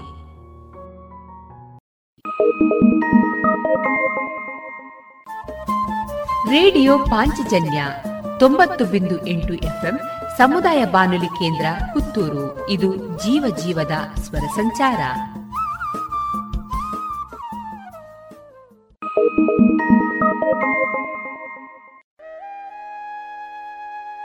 ರೇಡಿಯೋ ಪಾಂಚಜನ್ಯದ ಕೇಳುಗರಿಗೆಲ್ಲ ಸಾದರ ಪ್ರಣಾಮ. ಕಲೆ, ಮಾನವ ನಿರ್ಮಿತ ಪ್ರಪಂಚದ ವ್ಯವಸ್ಥಾ ಕ್ರಮ. ಕಲೆ ಇಲ್ಲದೆ ನಾಗರಿಕತೆಯ ಅಂಕುರವೇ ಇರುವುದಿಲ್ಲ. ಕಲಾ ಸಂಕೇತಗಳ ಕ್ರಮಕ್ಕೆ ಅನುಸಾರವಾಗಿ ಯೋಚಿಸುವುದರ ಮೂಲಕ ಮತ್ತು ಅವುಗಳಿಗೆ ಪ್ರತಿಕ್ರಿಯಿಸಿ ಕೆಲಸ ಮಾಡುವುದರ ಮೂಲಕ ಪ್ರಕೃತಿಯ ಮೂಲಭೂತ ಶಕ್ತಿಗಳನ್ನು ನಾವು ಅರಿತುಕೊಂಡು ಬದುಕು ಕಟ್ಟಿಕೊಳ್ಳುತ್ತಾ ಸಾಗುತ್ತೇವೆ. ಈ ಮೂಲಕ ಬದುಕು ಕಟ್ಟಿಕೊಂಡವರು ಕಲೆಯೇ ತಮ್ಮ ಉಸಿರು ಅಂದುಕೊಂಡವರು. ತಮ್ಮ ಸುತ್ತಮುತ್ತಲಿನ ಏನೇ ವ್ಯತ್ಯಾಸಗಳೇ ಇರಲಿ, ಇವರಲ್ಲಿ ಹೊಸತನದ ತುಡಿತವಿರುತ್ತದೆ. ಕಲಾ ದಾರಿಗೆ ಕೊಂಡೊಯ್ಯುವ ಸಂಕೇತಗಳು ಎಲ್ಲೆಡೆಯಲ್ಲಿಯೂ ಸಲ್ಲಬೇಕಾದ ಗೌರವವನ್ನು ಪಡೆಯುತ್ತದೆ. ಕಲಾ ಪ್ರಪಂಚವನ್ನು ತಮ್ಮದಾಗಿರಿಸಿದ ಕಲಾವಿದರ ಪರಿಚಯ, ತಮ್ಮ ಮುಂದಿಡುವ ಪ್ರಯತ್ನ ಇದೀಗ ಕಲಾ ಮಹತಿ ಸರಣಿ ಕಾರ್ಯಕ್ರಮದ ರೂಪದಲ್ಲಿ ನಮ್ಮ ರೇಡಿಯೋ ಪಾಂಚಜನ್ಯದಲ್ಲಿ ಪ್ರಸಾರವಾಗಲಿದೆ.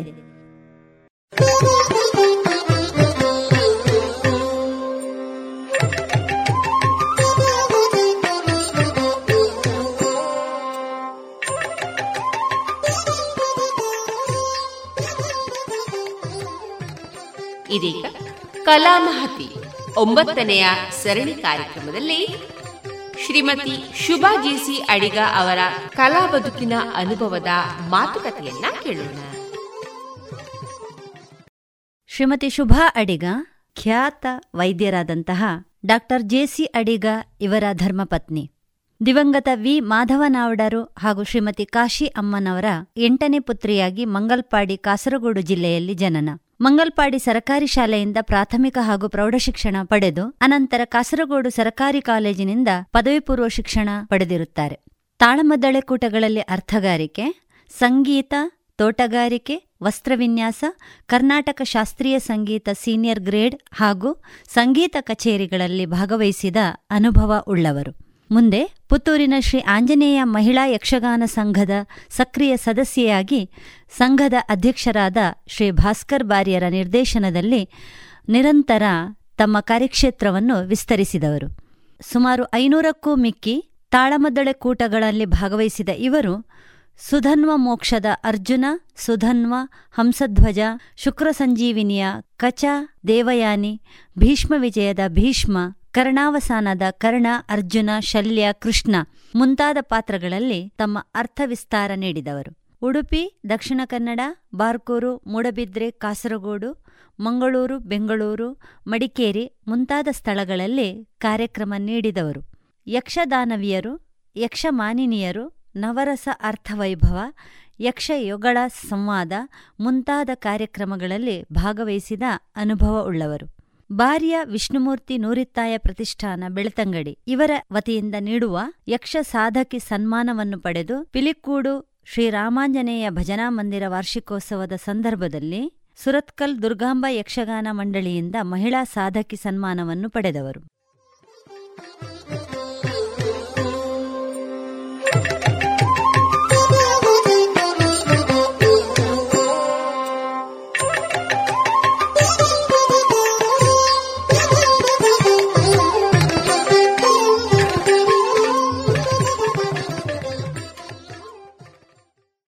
ಕೃಷ್ಣ, ಕಾಸಿದ ತೈಲವ ತೊಡೆದನೆ ಧರ್ಮಜ. ಎಷ್ಟು ಚೆನ್ನಾಗಿ ಹೇಳಿಬಿಟ್ಟೆ ನೀನು. ಮೊಮ್ಮಕ್ಕಳ ಜೊತೆಯಲ್ಲಿ ನೀನು ಭೇದ ಮಾಡ್ತಾ ಇದ್ದಿ ಆಚಾರ್ಯರೇ ಅಂತ ಹೇಳ್ತಾ ಇದ್ದೆ.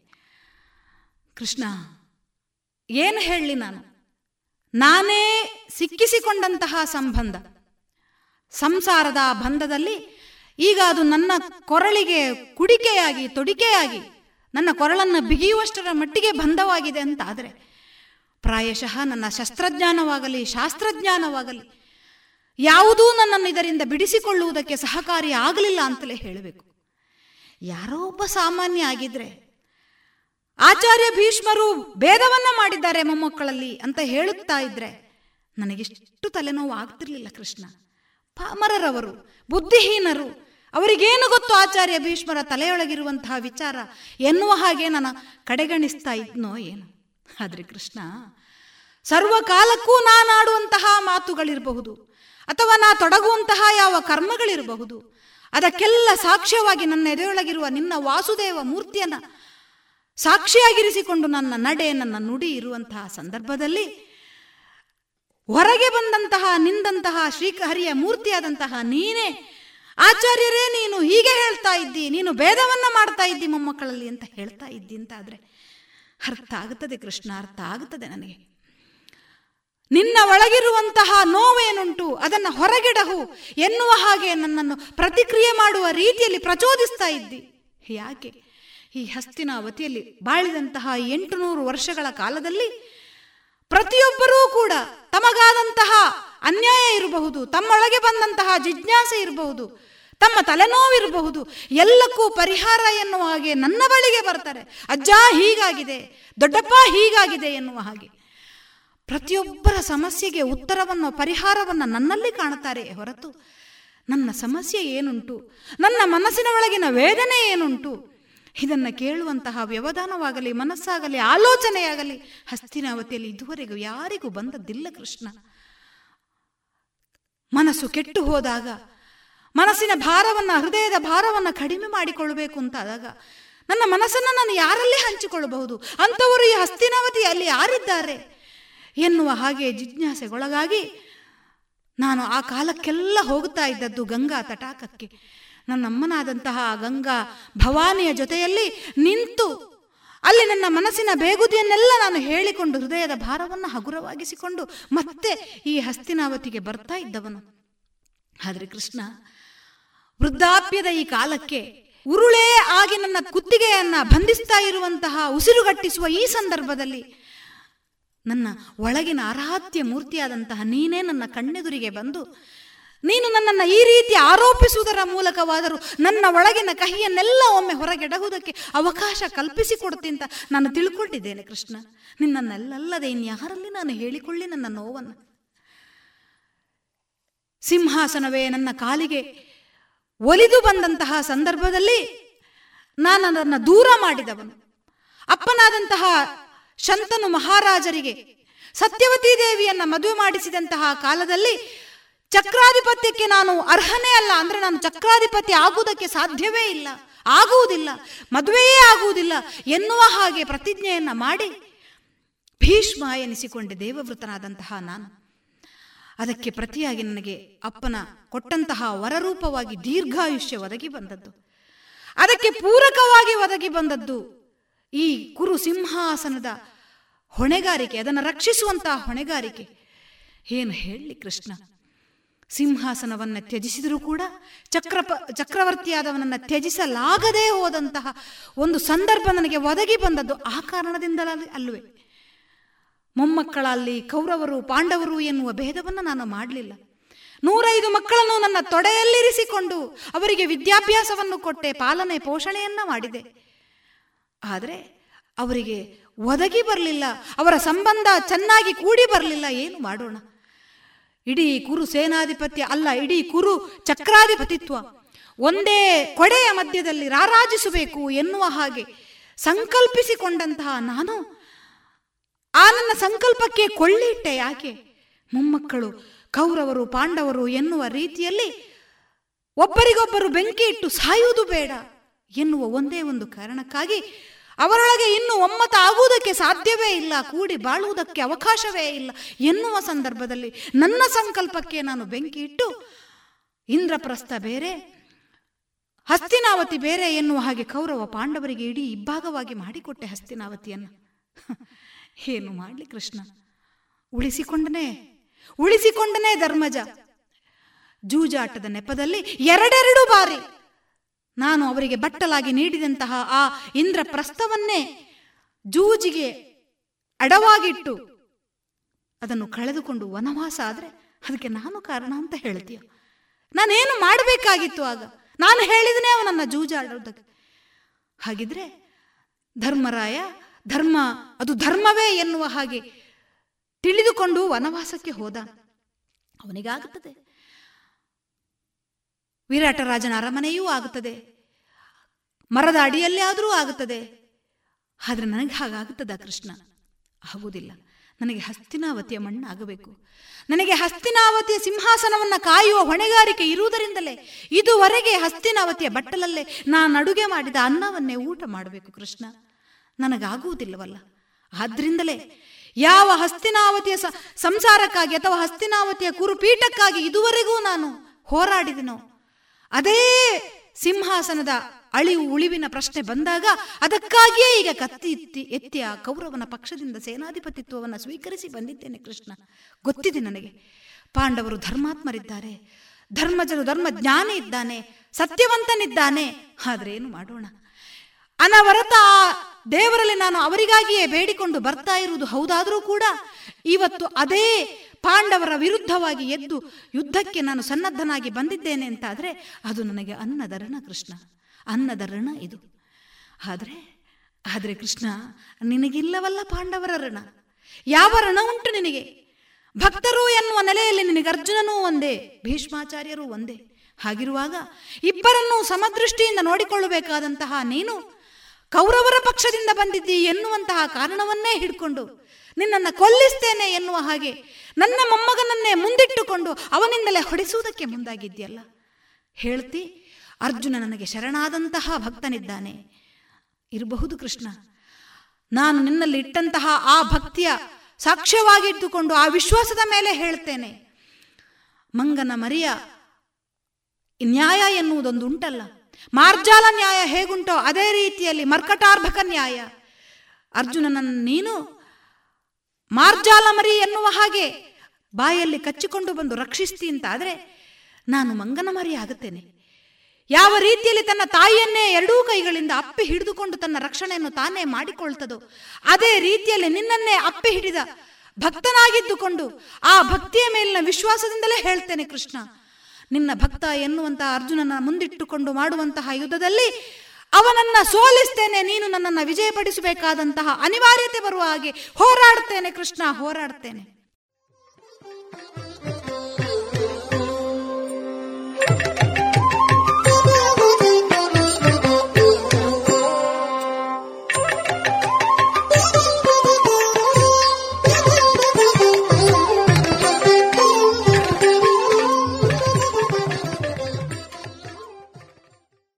ಮಹಾಭಾರತದ ಭೀಷ್ಮ ಪಾತ್ರದ ಸ್ವಗತ ಪರಿಚಯ ಮಾಡಿದವರು ತಾಳಮದ್ದಳೆ ಅರ್ಥಧಾರಿ ಶ್ರೀಮತಿ ಶುಭಾ ಅಡಿಗ ಇವರು. ಇಂದಿನ ಕಲಾಮಹತಿ ಸರಣಿಯಲ್ಲಿ ತಮ್ಮ ಪ್ರವೃತ್ತಿ ಬದುಕನ್ನು ನಮ್ಮ ಮುಂದೆ ಹಂಚಿಕೊಳ್ಳಲಿದ್ದಾರೆ.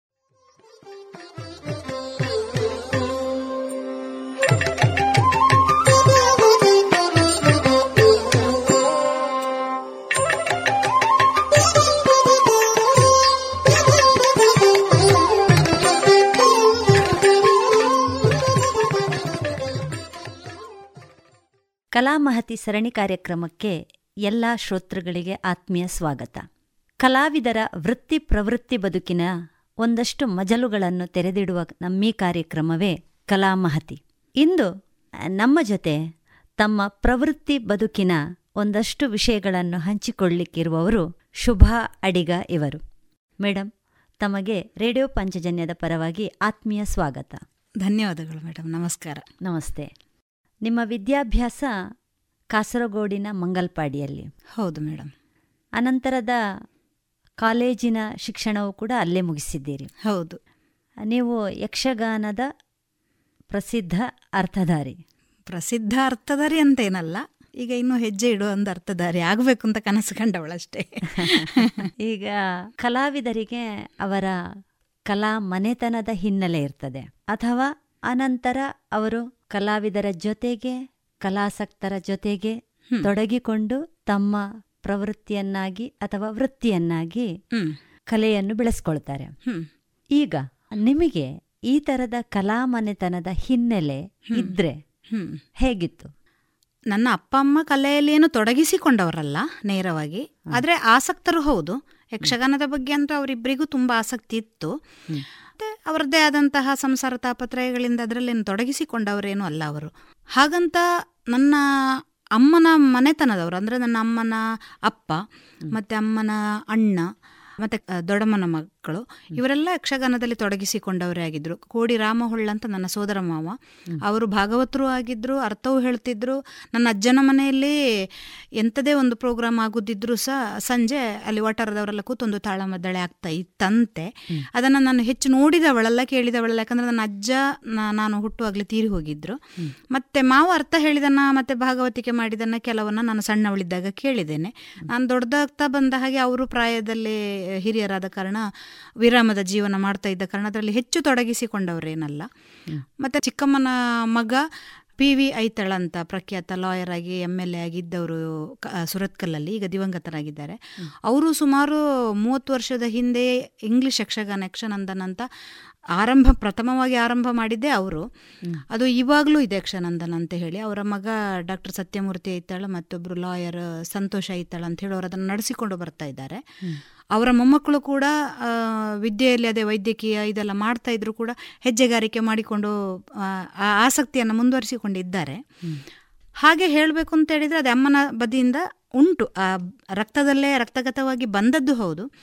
ನನ್ನ ಅಪ್ಪನ ಅಪ್ಪ ವೆಂಕಟರಮಣ ಅಂತ ಅವರು ಕೂಡ ತುಂಬ ಭಾಗವತಿಕೆ ಮಾಡ್ತಿದ್ರಂತೆ. ಅವರನ್ನು ನಾನು ನೋಡಲಿಲ್ಲ. ಆದ ಕಾರಣ ಅಂತೆ ಅಷ್ಟೇ ನನಗೆ ಗೊತ್ತಿರೋದು. ಈ ಶ್ರೇಣಿ ಸಾಮಗ್ರೆಲ್ಲ ರೈಲ್ವೆ ಸ್ಟೇಷನ್ ಹತ್ರ ನಮ್ಮ ಅಪ್ಪನಿಗೆ ಆವಾಗ ಹೋಟೆಲ್ ಇತ್ತು ಉಪ್ಪಳದಲ್ಲಿ. ಮೊದಲೆಲ್ಲ ತಾಳಮದ್ದಲೆಗೆ ಬಂದರೆ ಬೆಳಿಗ್ಗೆವರೆಗೆ ಆಗ್ತಿತ್ತು ಅಥವಾ ರಾತ್ರಿ ಆದರೆ ಮತ್ತೆ ಹೋಗ್ಲಿಕ್ಕೆ ಬರಲಿಕ್ಕೆ ವ್ಯವಸ್ಥೆ ಇರಲಿಲ್ಲಲ್ಲ? ಹಾಗೆ ನಮ್ಮಲ್ಲಿ ಉಳ್ಕೊಂಡು ಹೋದದ್ದು ಉಂಟು. ಹಾಗಾಗಿ ಅಪ್ಪನಿಗೆ ನಿಕಟ ಸಂಬಂಧ ಅವರ ಹತ್ರ ಆ ರೀತಿಯಲ್ಲಿ ಇತ್ತು ಆಗ ಅಲ್ಲಿ ನಮ್ಮ ಅಜ್ಜ ಸಹ ಭಾಗವತಿಕೆ ಮಾಡ್ತಿದ್ರು ಅಂತ ನಮ್ಮ ಅಪ್ಪನವರು ಹೇಳುದನ್ನು ನಾನು ಕೇಳಿದ್ದೇನೆ. ಹೀಗೆ ಹಿನ್ನೆಲೆ ಅಂತ ಇರುವುದು ನನಗೆ ಇಷ್ಟೇ. ನೇರವಾಗಿ ನನಗೇನು ಆ ಥರದ್ದಿಲ್ಲ ಮತ್ತೆ ಕಲೆಯಲ್ಲಿ ಅಂತ ಹೇಳಿದ್ರೆ ಅದೇ ನಾನು ಮಂಗಲ್ಪಡಿ ಹೈಸ್ಕೂಲ್ನಲ್ಲಿ ಸರ್ಕಾರಿ ಹೈಸ್ಕೂಲ್ನಲ್ಲಿ ಟೆಂತ್ವರೆಗೆ ಮಾಡಿದವಳು. ಶಾಲಾ ಅಭ್ಯಾಸ ಮಾಡ್ತಾ ಇರುವಾಗ ಎಲ್ಲದರಲ್ಲೂ ಇಂಟ್ರೆಸ್ಟೇ ಅಂತ ಹೇಳಿದರೆ ಸಂಗೀತ ಆದರೂ ಸರಿ ಹೋಗೋದು ಹೇಳೋದು. ಅದೇನು ಸಂಗೀತ ಕಲಿತವಳಲ್ಲ ಆಗ ನಾನು ಮಾತ್ರ ರೇಡಿಯೋ ಕೇಳಿ ಮಾತ್ರ ಭಾರಿ ಆಸಕ್ತಿ. ರೇಡಿಯೋದಲ್ಲಿ ಬರೋ ಭಾವಗೀತರ ಪರಪ ಬರ್ಕೊಳ್ಳೋದು ಆಮೇಲೆ ಅದನ್ನು ಕಲಿತು ಹೇಳೋದು ಅಂತ ಹೇಳಿ. ಎಲ್ಲಿಯಾದರೂ ಸಾರ್ವಜನಿಕ ಕಾರ್ಯಕ್ರಮದಲ್ಲಿ ಹೀಗೆ ಗಣೇಶೋತ್ಸವ ಅಲ್ಲಿ ಇಲ್ಲಿ ಆಗುವಾಗ ಕಾಂಪಿಟೇಷನ್ ಇಟ್ಟರೆ ನಾವು ಮುಂದೆ ಅಲ್ಲಿಗೆ. ಹೋಗಿ ಹೋಗೋದು ಅದು ಪ್ರೈಸ್ ಸಿಕ್ಕಿದಾಗ ಭಾರಿ ಖುಷಿ ಆಗೋದು. ಹೀಗೆ ಒಂಥರ ತೊಡಗಿಸಿಕೊಂಡದ್ದು ಎಲ್ಲದರಲ್ಲೂ ಸ್ವಲ್ಪ ಸ್ವಲ್ಪ ಸ್ವಲ್ಪ ಸ್ವಲ್ಪ ತೊಡಗಿಸಿಕೊಳ್ಳೋದು. ನಾಟಕ ಶಾಲೆಯ ನಾಟಕದಲ್ಲಿ ಮಾಡೋದು ಹೀಗೆ ಅಷ್ಟೇ. ಮತ್ತೆ ಯಕ್ಷಗಾನ ಅಂತ ಹೇಳಿ ಬರುವಾಗ ನಮ್ಮ ಊರು ಸ್ವಲ್ಪ ಅದು ಗ್ರಾಮ ಯಕ್ಷಗಾನಲ್ಲಿ ಅಷ್ಟೇನು ಬರ್ತಾ ಇರಲಿಲ್ಲ. ಒಂದು ಎರಡು ಕಿಲೋಮೀಟರ್ ದೂರ ಹೋದರೆ ಹೀಗೆ ಮೇಳದ ಯಕ್ಷಗಾನಗಳು ಆ ಕಾಲಕ್ಕೆ ಬರ್ತಾ ಇದ್ದದ್ದು. ಅದಕ್ಕೆಲ್ಲ ನಮ್ಮನ್ನು ಅಷ್ಟೇನು ಬಿಡ್ತಿದ್ದವರಲ್ಲ ಯಾಕಂದರೆ ನಾವು ಎಂಟು ಜನ ಹೆಣ್ಣು ಮಕ್ಕಳು. ಆಗ ಇರುವಂಥ ಅಪ್ಪನ ಜವಾಬ್ದಾರಿಯ ಬಗ್ಗೆ ಅರ್ಥ ಮಾಡಿಕೊಳ್ಬೋದಲ್ಲ. ಹಾಗೆ ನಮ್ಮ ತುಂಬ ಸ್ಟ್ರಿಕ್ಟ್ ನಮ್ಮ ಅಪ್ಪ ಕೂಡ. ಹಾಗೆ ಬಿಟ್ಟವರೇನಲ್ಲ ಯಕ್ಷಗಾನಕ್ಕೆ ಹೋಗ್ಲಿಕ್ಕೆಲ್ಲ. ಹಾಗಾಗಿ ನಮಗೆ ಆಸಕ್ತಿ ಇದ್ರೂ ನಾವು ನೋಡಿದ್ದಿಲ್ಲ ಯಕ್ಷಗಾನ ಸಣ್ಣದಿರುವಾಗ. ಆದರೆ ಒಂದುಂಟು ವರ್ಷಕ್ಕೊಂದು ನಮ್ಮಲ್ಲಿಬ್ಬರು ಶೆಟ್ರಿದ್ರು ಧನಿಕರು. ಅವರು ಪ್ರತಿ ವರ್ಷ ಕಟೀಲ್ ಮೇಳದ ಯಕ್ಷಗಾನ ಮಾಡ್ತಾ ಇದ್ರು.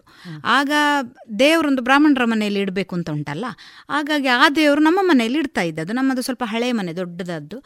ಬೇಕಾದಷ್ಟು ನೀರು ಇತ್ತು ಎಲ್ಲ ಇತ್ತು. ಅದ ಕಾರಣ ಅವರ ಅನುಕೂಲತೆ ಅವರಿಗೆ ಆಗ್ತದೆ ನಮ್ಮ ಮನೆಯಲ್ಲಿ ಇಡ್ತಿದ್ರು. ಆ ದಿವಸ ನಮಗೆ ಸಂಭ್ರಮವೋ ಸಂಭ್ರಮ.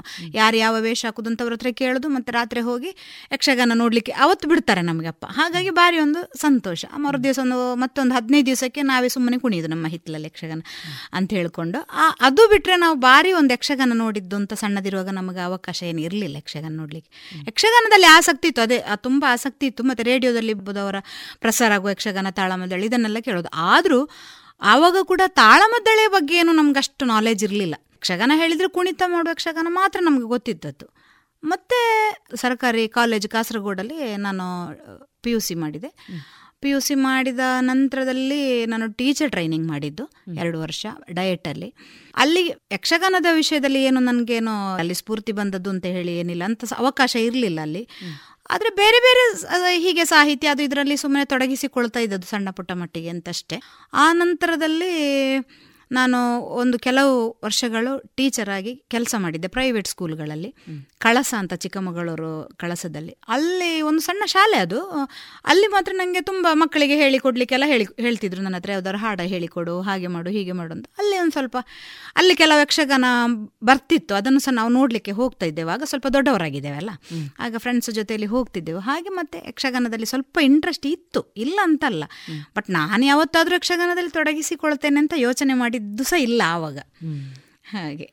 ಮತ್ತೆ ಪುತ್ತೂರಿಗೆ ಮದುವೆಯಾಗಿ ಬಂದ ಮೇಲೆ ಇಲ್ಲಿ ಆಂಜನೇಯ ಯಕ್ಷಗಾನ ಸಂಘದ್ದು ಮತ್ತು ಯಾವ ಕಲೆಗೂ ಸಹ ಇಲ್ಲಿ ತುಂಬ ಅವಕಾಶ ಪ್ರೋತ್ಸಾಹ ಎಲ್ಲ ಉಂಟು. ಈ ಪೇಟೆ ಒಳಗೆ ಬೇಕಾದ ಯಾವ ಕಲೆಯ ವಿಭಾಗ ಕೂಡ ಬೇಕಾದವರಿಗೆ ಆಸಕ್ತರಿಗೆ ತಮ್ಮನ್ನು ತಾವು ತೊಡಗಿಸಿಕೊಳ್ಳುವಂಥ ಅವಕಾಶ ಇಲ್ಲಿ ಇರುವ ಕಾರಣ ಆಕಸ್ಮಿಕವಾಗಿ ನನಗೆ ಯಕ್ಷಗಾನದಲ್ಲಿ ಇಂಟ್ರೆಸ್ಟ್ ಬಂದು ಅದರಲ್ಲೂ ತಾಳಮದ್ದಳೆಯಲ್ಲಿ ಒಂದು ಸೇರುವ ಹಾಗೆ ಆಯಿತು.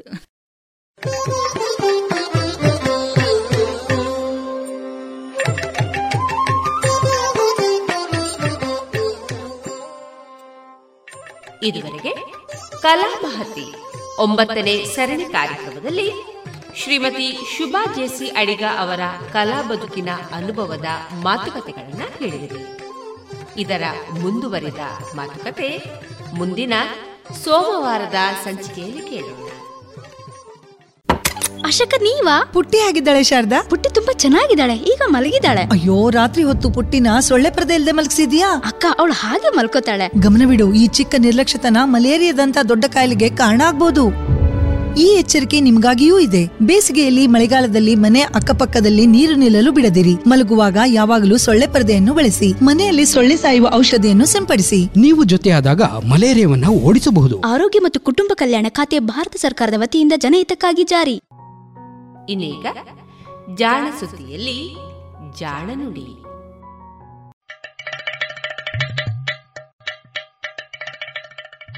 ಕೇಳು ಕೇಳು ಕೇಳು ಜಾಣ ಜಾಣ ಸುದಿಯ ಕೇಳು ಕೇಳು ಕೇಳು ಜಾಣ. ಇಂದು ಹಂದು ಮುಂದು ಹಿಂದು ಹರಿವು ತಿಳಿವು ಚುಟುಕು ತೆರಗು ನಿತ್ಯ ನುಡಿಯುವತ್ತು ತರಲು ನಿತ್ಯ ನುಡಿಯುವತ್ತು ತರಲು ಕೇಳಿ ಜಾಣರ. ಜಾಣ ಸುದ್ದಿಯ ಕೇಳು ಕೇಳು ಕೇಳು ಜಾಣ ಜಾಣ ಸುದ್ದಿಯ ಕೇಳು ಕೇಳು ಕೇಳು ಜಾಣ. ಜಾಣ ನುಡಿ.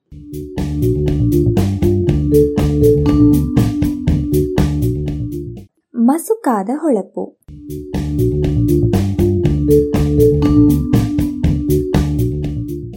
ಬಹುಶಃ ಧಾತುಗಳ ಚರಿತ್ರೆಯಲ್ಲಿ ಇದು ಬಹಳ ವಿಶಿಷ್ಟವಾದುದೊಂದು ಕಥೆ. ಹೊಸದೊಂದು ಧಾತುವಿನ ಪತ್ತೆಯಾಗುತ್ತೆ. ಅದರ ಗುಣವೇ ವಿಶಿಷ್ಟ. ಎಲ್ಲರನ್ನ ಬೆರಗುಗೊಳಿಸುವಂತಹ ಹಲವು ಹೊಸ ಅರಿವನ್ನ ಅದು ಮೂಡಿಸುತ್ತೆ. ಹಲವು ವಿಧದಲ್ಲಿ ಅದರ ಬಳಕೆ ಸಹ ನಡೆಯುತ್ತೆ. ಎಲ್ಲೆಡೆ ಅದೊಂದು ವಿಶಿಷ್ಟ, ಅದ್ಭುತ ಎನ್ನುವ ರೀತಿಯ ಪರಿಸರ ಸೃಷ್ಟಿಯಾಗತ್ತೆ. ಹೀಗೆ ಹೀರೋ ಆದ ಧಾತು ಅನಂತರ ತನ್ನ ಅದೇ ವಿಶಿಷ್ಟ ಗುಣಗಳಿಂದಾಗಿ ವಿಲನ್ ಕೂಡ ಆಗುತ್ತೆ. ಅದರ ಬಳಕೆ ಕ್ರಮೇಣ ಕಡಿಮೆ ಆಗುತ್ತಾ ಹೋಗುತ್ತಾ ಇದೆ. ಒಂದು ನೂರು ವರ್ಷಗಳ ನಂತರ ಅದರ ಬಳಕೆ ಇಲ್ಲವೇ, ಇಲ್ಲವೇನು ಅನ್ನುವಂತಾಗಿ ಬಿಡುತ್ತೆ. ಈಗ ಅದು ಕೇವಲ ಚರಿತ್ರೆ. ಕೆಮಿಸ್ಟ್ರಿ ಪ್ರಯೋಗಾಲಯಗಳಲ್ಲಿ ಬಂಧಿಯಾದ ಕೇವಲ ಕುತೂಹಲಕ್ಕಾಗಿ ಬಳಕೆಯಾಗುವ ವಸ್ತುವಾಗಿಬಿಟ್ಟಿದೆ. ಹೀಗೊಂದು ಧಾತುವೂ ಇದೆ. ಅದುವೇ ರೇಡಿಯಂ, ನಮ್ಮ ಇಂದಿನ ಜಾಣನುಡಿಯ ವಸ್ತು. ರೇಡಿಯಂ ಎನ್ನುವ ಹೆಸರನ್ನ ಕೇಳಿದವರೇ ಇಲ್ಲ. ಕಳೆದ ಶತಮಾನದಲ್ಲಿ ಎಲ್ಲ ಕಡೆಯೂ ಕೂಡ ರೇಡಿಯಂ ಗಡಿಯಾರಗಳು ಸುದ್ದಿ ಮಾಡಿದ್ವು. ರಾತ್ರಿಯ ಕತ್ತಲಲ್ಲಿಯೂ ಕೂಡ ಸಮಯವನ್ನ ಸ್ಪಷ್ಟವಾಗಿ ತೋರಿಸುವಂತೆ ಗಡಿಯಾರದ ಅಂಕೆಗಳು ಹೊಳಿತಾ ಇದ್ವು. ಹೀಗಾಗಿ ಈ ಪದ ಎಲ್ಲರಿಗೂ ಪರಿಚಯ ಆಯಿತು ಇದೀಗ ಈ ಮಾತು ಮರೆಯಾಗಿ ಹೋಗಿದೆ. ಧಾತುವು ಸಹ ಬಳಕೆಯಿಂದ ದೂರ ಸರಿದಿದೆ ಅನ್ನಬಹುದು.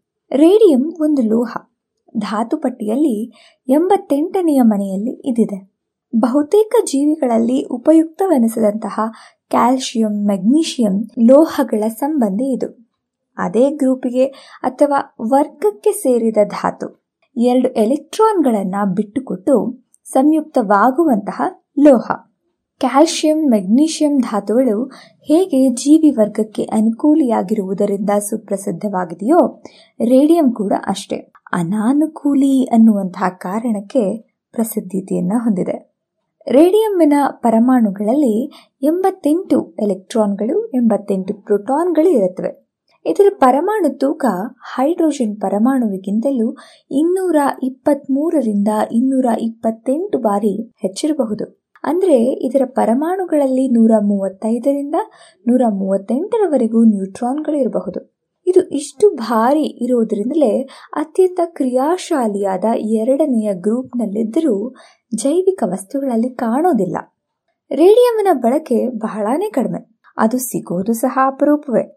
ಆದರೂ ಈ ವಿಶ್ವದ ರಾಸಾಯನಿಕ ಜಗತ್ತಿನ ಹಾಗೂ ವಿವಿಧ ಧಾತುಗಳ ಸ್ವರೂಪದ ಬಗ್ಗೆ ಅದು ನಮಗೆ ನೀಡಿರುವ ಅರಿವು ಮಾತ್ರ ಅಗಾಧ.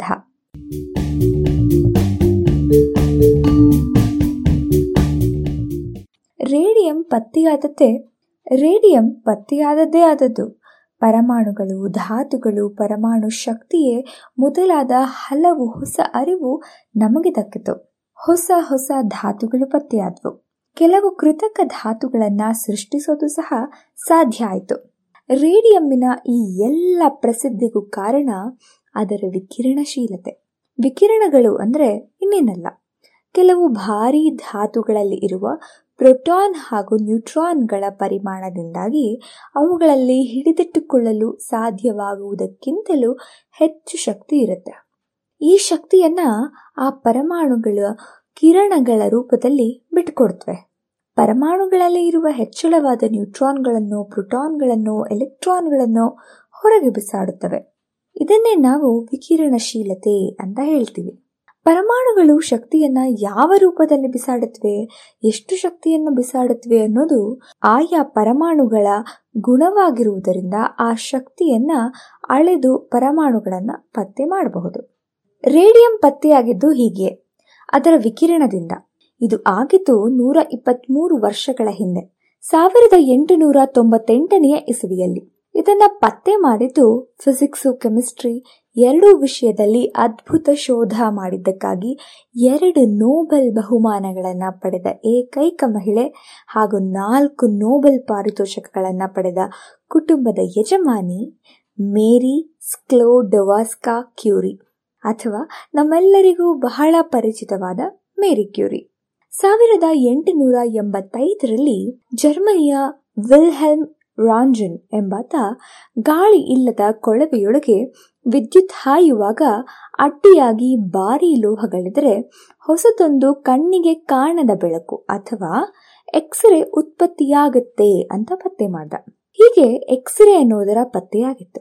ಇದೇ ಸಮಯದಲ್ಲಿ ಪ್ಯಾರಿಸ್ನಲ್ಲಿ ಹೆನ್ರಿ ಬೆಕರೆಲ್ ಎಂಬಾತ ಯುರೇನಿಯಂ ಧಾತುವನ್ನ ಅಧ್ಯಯನ ಮಾಡ್ತಾ ಇದ್ದ.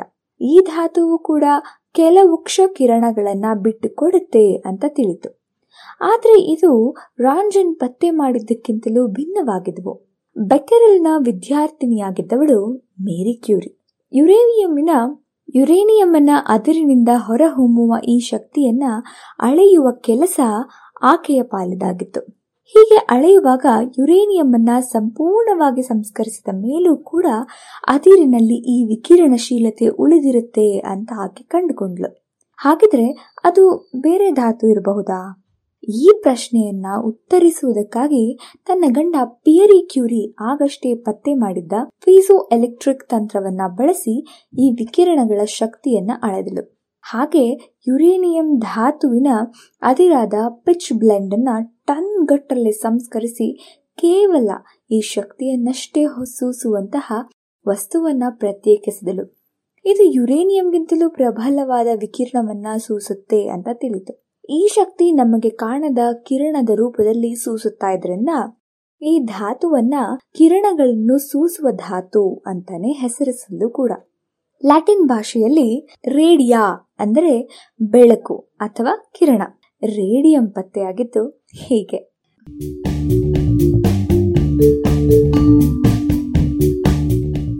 ರೇಡಿಯಂ ಕಣ್ಣಿಗೆ ಕಾಣದ ವಿಕಿರಣಗಳನ್ನ ತುಸು ಮಂದವಾದ ನೀಲಿ ಬೆಳಕನ್ನ ಹೊಮ್ಮಿಸುತ್ತೆ.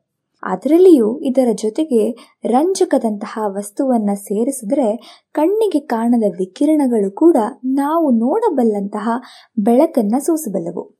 ರೇಡಿಯಂನ ಈ ಗುಣವನ್ನ ಬಳಸಿಕೊಂಡು ಗಡಿಯಾರದ ಮುಳ್ಳುಗಳಿಗೆ ಹಚ್ಚಲು ಆರಂಭಿಸಿದರು. ಇದರಿಂದಾಗಿ ರಾತ್ರಿಯ ಕಗ್ಗತ್ತಲಲ್ಲಿಯೂ ಕೂಡ ಗಡಿಯಾರ ತೋರುವ ವೇಳೆಯನ್ನು ನೋಡಬಹುದಾಗಿತ್ತು. ಆದರೆ ಇದು ಒಂದು ದುರಂತಕ್ಕೆ ಮೂಲವಾಯಿತು.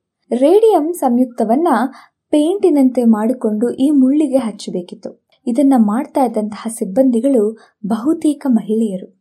ಇವರು ರೇಡಿಯಂನಲ್ಲಿದ್ದ ಅದ್ದಿದ್ದಂತಹ ಬ್ರಷ್ ಅನ್ನ ಒಮ್ಮೆ ತಮ್ಮ ಬಾಯಲ್ಲಿಟ್ಟು ತಾವು ದಾರವನ್ನು ಪೋಣಿಸಲು ಅದರ ತುದಿಯನ್ನ ಒದ್ದೆ ಮಾಡುವಂತೆ ಒದ್ದೆ ಮಾಡಿ ಮುಳ್ಳುಗಳಿಗೆ ಹಚ್ಚುತ್ತಾ ಇದ್ರು.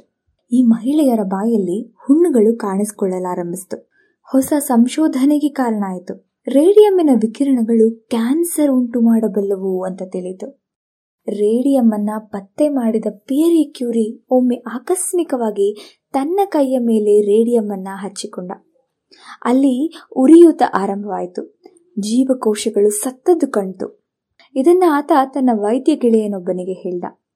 ಇಷ್ಟು ಶಕ್ತಿಯುತ ವಸ್ತುವನ್ನ ಕ್ಯಾನ್ಸರ್ ಜೀವಕೋಶಗಳನ್ನ ಕೊಲ್ಲಲು ಬಳಸಬಾರದೇಕೆ ಅನ್ನುವಂತಹ ಆಲೋಚನೆ ಬಂದಂತಹ ಆ ವೈದ್ಯ ಸೂಜಿಯ ಮೊನೆಗಳ ಮೇಲೆ ರೇಡಿಯಂ ಅನ್ನ ಹಚ್ಚಿ ಆ ಸೂಜಿಗಳನ್ನ ಕ್ಯಾನ್ಸರ್ ಗೆಡ್ಡೆಗಳೊಳಗೆ ತೂರಿಸಿ ಇಡುವಂತಹ ಚಿಕಿತ್ಸೆಯನ್ನ ಆರಂಭಿಸಿದ. ಹೀಗೆ ಆರಂಭವಾಯಿತು ಹೊಸದೊಂದು ಕ್ಯಾನ್ಸರ್ ಚಿಕಿತ್ಸೆ. ಇವತ್ತು ಇದಕ್ಕಾಗಿ ರೇಡಿಯಂ ಬದಲಿಗೆ ಬೇರೆ ಧಾತುಗಳ ವಿಕಿರಣಶೀಲ ಸಮಸ್ಥಾನಿಗಳನ್ನ ಬಳಸ್ತಾ ಇದ್ದಾರೆ. ಮೇರಿ ಕ್ಯೂರಿ ಪತ್ತೆ ಮಾಡಿದ ಈ ರೇಡಿಯಂ ಧಾತುವಿನ ವಿಕಿರಣಗಳನ್ನ ಇಂಗ್ಲೆಂಡಿನ ಸುಪ್ರಸಿದ್ಧ ವಿಜ್ಞಾನಿ ರುದರ್ಫೋರ್ಡ್ ಕೂಡ ಅಧ್ಯಯನ ಮಾಡಲು ಆರಂಭಿಸಿದ. ರೇಡಿಯಂನಿಂದ ಹೊಮ್ಮುವ ಕಿರಣಗಳನ್ನ ತಡೆಯಲು ಪ್ರಯತ್ನಿಸಿದ. ಇದಕ್ಕಾಗಿ ರಾಂಜಿನ್ ಮಾಡಿದಂತೆ ಈ ಕಿರಣಗಳ ಹಾದಿಗೆ ಅಡ್ಡಿಯಾಗಿ ತೆಳುವಾದ ಸೀಸದ ಹಾಳೆಯನ್ನಿಟ್ಟಿದ್ದ. ಎಕ್ಸ್ರೇಗಳು ಸೀಸವನ್ನು ಹಾದು ಸಾಗುವುದಿಲ್ಲವೆನ್ನುವುದು ತಿಳಿದಿತ್ತು. ವಿಶೇಷ ಅಂದ್ರೆ ರೇಡಿಯಂನ ಕಿರಣಗಳಲ್ಲಿ ಕೆಲವು ಈ ಹಾಳೆಯನ್ನು ದಾಟಿ ಹೊರಬಂದಿದ್ವು. ಅಂದರೆ ಹಾಳೆಯಲ್ಲಿ ಆ ವಿಕಿರಣಗಳು ಹಾಯುವಷ್ಟು ಸಂಧಿ ಇದೆ ಅಂತ ತರ್ಕಿಸಿದ್ರು.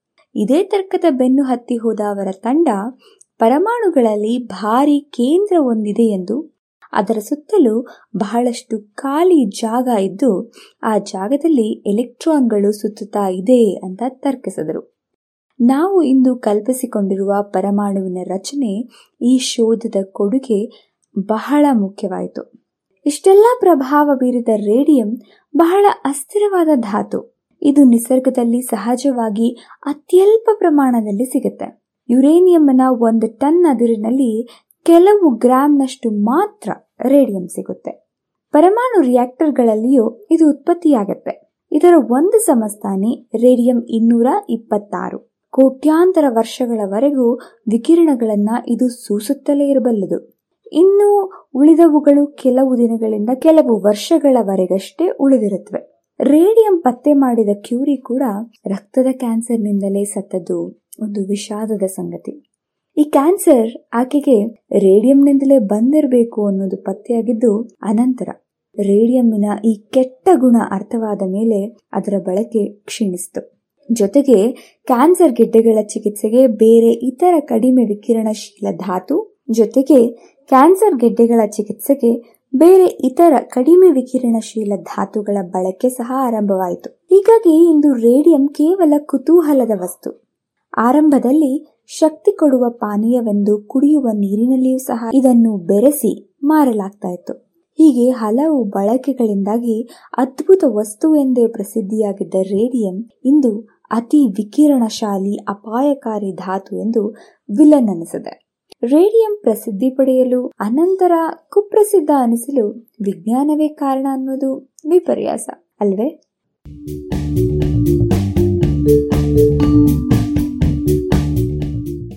ಇದು ಇಂದಿನ ಜಾಣ ನುಡಿ. ರಚನೆ ಕೊಳ್ಳೇಗಾಲ ಶರ್ಮಾ. ಜಾಣ ಧ್ವನಿ ನವ್ಯ ಎನ್.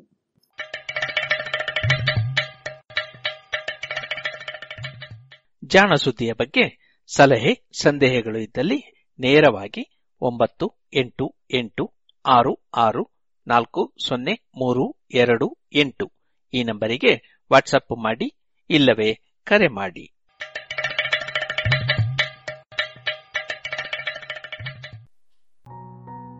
ಇದುವರೆಗೆ ಜಾಣ ಸುದ್ದಿ ಕೇಳಿದರೆ. ಇನ್ನು ಮುಂದೆ ಮಧುರ ಗಾನ ಪ್ರಸಾರವಾಗಲಿದೆ.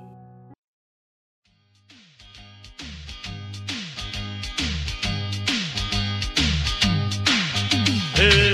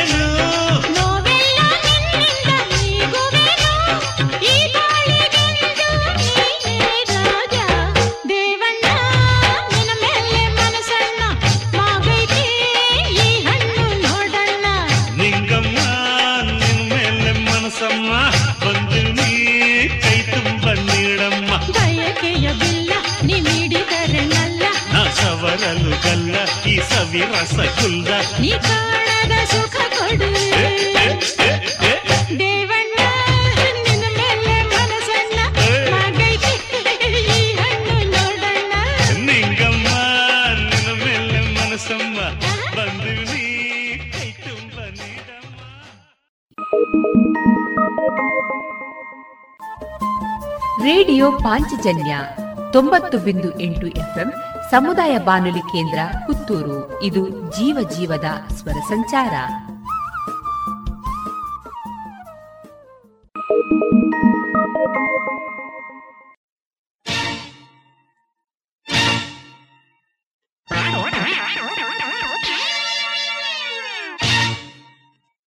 ಹೆಂಡತಿ ಬೇಕಾ? ನಿನ್ನ ಮುಸುಡಿಗೆ ಹೆಂಡತಿ ಬೇಕಾ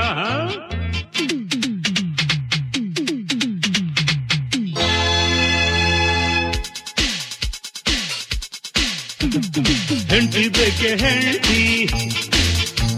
ಅದಕ್ಯಾಕೆ ಹೀಗೆ ಸಾಯ್ತಿ? ಹೆಂಡ್ತಿ ಬೇಕೆ ಹೆಂಡತಿ? ಅದಕ್ಯಾಕೆ ಹೀಗೆ ಸಾಯ್ತಿ?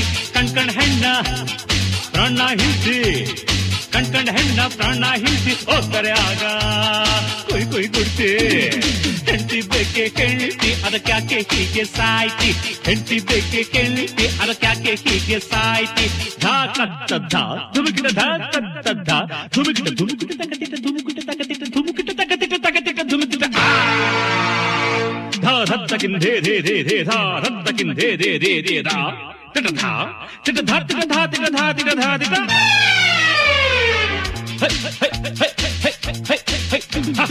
ಹೆಂಡತಿ ಬೇಕೆ ಕೆಂಟಿ ಅದಕ್ಯಾಕೆ ಹೀಗೆ ಸಾಯ್ತಿ ಹೆಂಡತಿ ಬೇಕೆ ಕೆಂಟಿ ಅದಕ್ಯಾಕೆ ಹೀಗೆ ಸಾಯ್ತಿ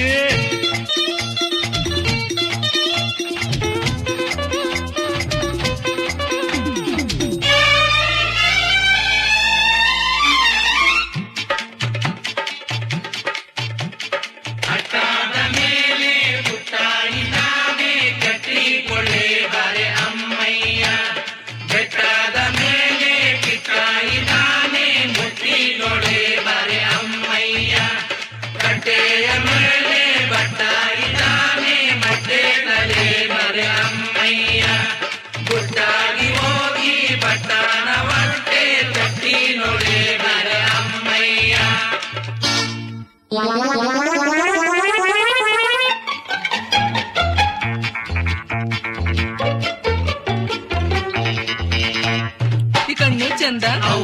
ಈ ಮೂಗು ಚಂದ? ಈ ಬಾಯಿ ಚಂದ? ನೋಡಿ ಎಲ್ಲ ಚಂದ? ನನ್ನ ಗಂಡ ಇವನೇ? ನನ್ನ ಗುಂಡ ಇವನೇ? ನನ್ನ ಜೋಡಿ ಇವನೇ? ನನ್ನ ಕೇಡಿ ಇವನೇ? ಕಮಲಾ ಬೇಕೆ, ಈ ವಿಮಲಾ ಬೇಕೆ, ಈ ಬಂಡಿ ಹಾಗೆ ಇರು ಸರಳ ಬೇಕೆ. ಜಲಜ ನೋಡು ಮನಜ ನೋಡು ಈ ಮಳ್ಳಿ ಹಾಗೆ ಕಣ್ಣು ಗಿರಿಜ ನೋಡು ನೋಡಿ ನಿನ್ನ ಮೂರ್ತಿಯನ್ನು, ನೋಡಿ ನಿನ್ನ ಮೂರ್ತಿಯನ್ನು, ಪ್ರೀತಿಯಿಂದ ಬಂದರು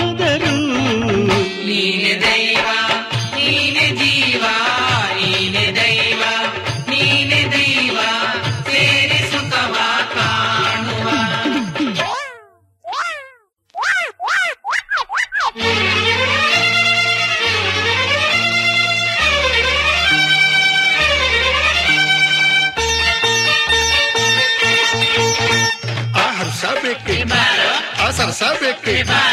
ಈ ಬೇಸರ ಯಾಕೆ? ನಾ ಆಸರ ಕೊಡುವೆ. ನೀ ಬೆಚ್ಚದ ಬಳಿಗೆ. ನಾ ಅಪ್ಪುವೆ ನಿನ್ನ. ಓ ಉತ್ತರ ಭೂಪ. ಒಂದು ಮುತ್ತನು ಕೊಡುವೆ. ಹೆಣ್ಣು ಅಲ್ಲ, ಗಂಡು ಅಲ್ಲ ಅನ್ನೋ ಚಿಂತೆ ಯಾಕೆ? ಇಂಥ ಒಂದು ಅಂದಕ್ಕಿಂತ ಬೇರೆ ಅಂದ ಬೇಕೆ? ಹೆಣ್ಣು ಅಲ್ಲ, ಗಂಡು ಬೇರೆ ಅಂದ ಬೇಕೆ? ಒಮ್ಮೆ ನೀನು ಇವಳ ನೋಡಿ ಒಮ್ಮೆ ನೀನು ಇವಳ ನೋಡಿ ಬಾರೆ ನಮ್ದೆ ಎಂದರೆ?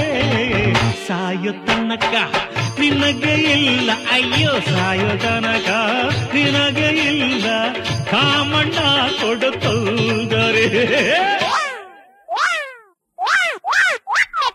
ಹೆಂಚಿ ಬೆಕ್ಕೆ ಹೆಂಡತಿ ಅದಕ್ಯಾಕೆ ಹೀಗೆ ಸಾಯ್ತಿ ಹೆಂಡತಿ ಬೆಕ್ಕೆ ಹೆಂಡತಿ ಅದಕ್ಯಾಕೆ ಹೀಗೆ ಸಾಯ್ತಿ ಹೆಂಡತಿ ಬೆಕ್ಕೆ ಹೆಂಡತಿ ಅದಕ್ಯಾಕೆ ಹೀಗೆ ಸಾಯ್ತಿ ಹೆಂಡತಿ ಬೆಕ್ಕ ಹೆಂಡತಿ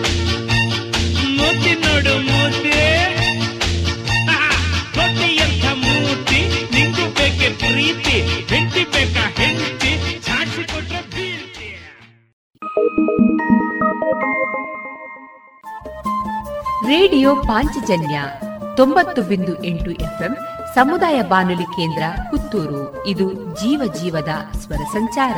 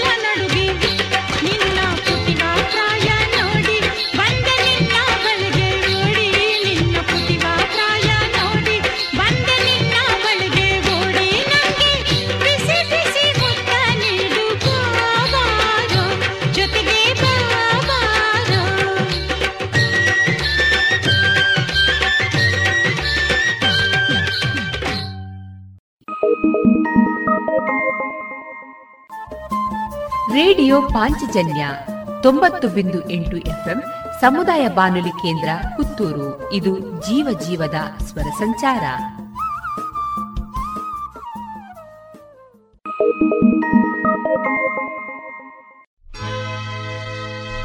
ಸಂಭ್ರಮದ ಸಮಯದಲ್ಲಿ ಸಂತಸದ ಗಾಳಿಯಲಿ ತೇಲಿ ಬಂದ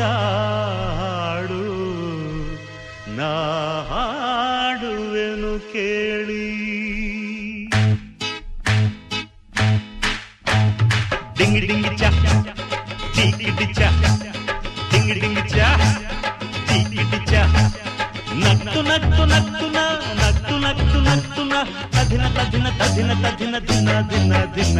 ಅರ ಹೇ ಅರ ಹೇ ಅರ ಹೇ ಹೇ ಹೇ. ಸುಗ್ಗಿ ಬಂದ ಹಾಗೆ ಎದೆ ಹಿಗ್ಗಿಹುದು ಇರುವುದು. ಸ್ವರ್ಗ ಕಂಡ ಹಾಗೆ ಮನ ಹಾಡಿಹುದು ಇರುವುದು. ಸುಗ್ಗಿ ಬಂದ ಹಾಗೆ ಎದೆ ಹಿಗ್ಗಿಹುದು ಇರುವುದು. ಸ್ವರ್ಗ ಕಂಡ ಹಾಗೆ ಮನ ಹಾಡಿಹುದು ಇರುವುದು. ಟಿಮ್ ಟಿಮ್ ಟುಯಾ ಟುಯಾ ಟಿಮ್ ಟಿಮ್ ಟುಯಾ ಟುಯ ಟುಯ ನೀ ಹೋಗಿ ಬಾ ನನ್ನ ತಮ್ಮಯ್ಯ. ನೀ ಹೋಗಿ ಬಾ ನನ್ನ ತಮ್ಮಯ್ಯ. ಸುಗ್ಗಿ ಬಂದ ಹಾಗೆ ಎದೆ ಹಿಗ್ಗಿಹುದು ಇರುದು ಸ್ವರ್ಗ ಕಂಡ ಹಾಗೆ ಮನ ಹಾಡಿಹುದು ಇರುದು ಟಿಮ್ ಟಿಮ್ ಟುಯ ಟುಯ, ಟಿಮ್ ಟಿಮ್ ನೀ ಹೋಗಿ ಬಾ ನನ್ನ ತಮ್ಮಯ್ಯ. ನೀ ಹೋಗಿ ಬಾ ನನ್ನ ತಮ್ಮಯ್ಯ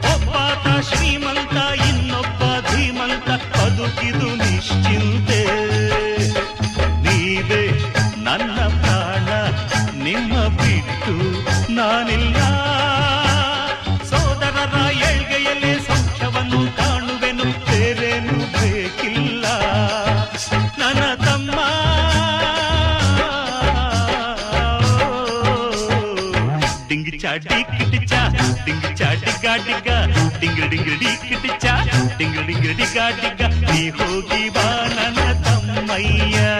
ನೀ ಹೋಗಿ ಬಾ ನನ್ನ ತಮ್ಮಯ್ಯ.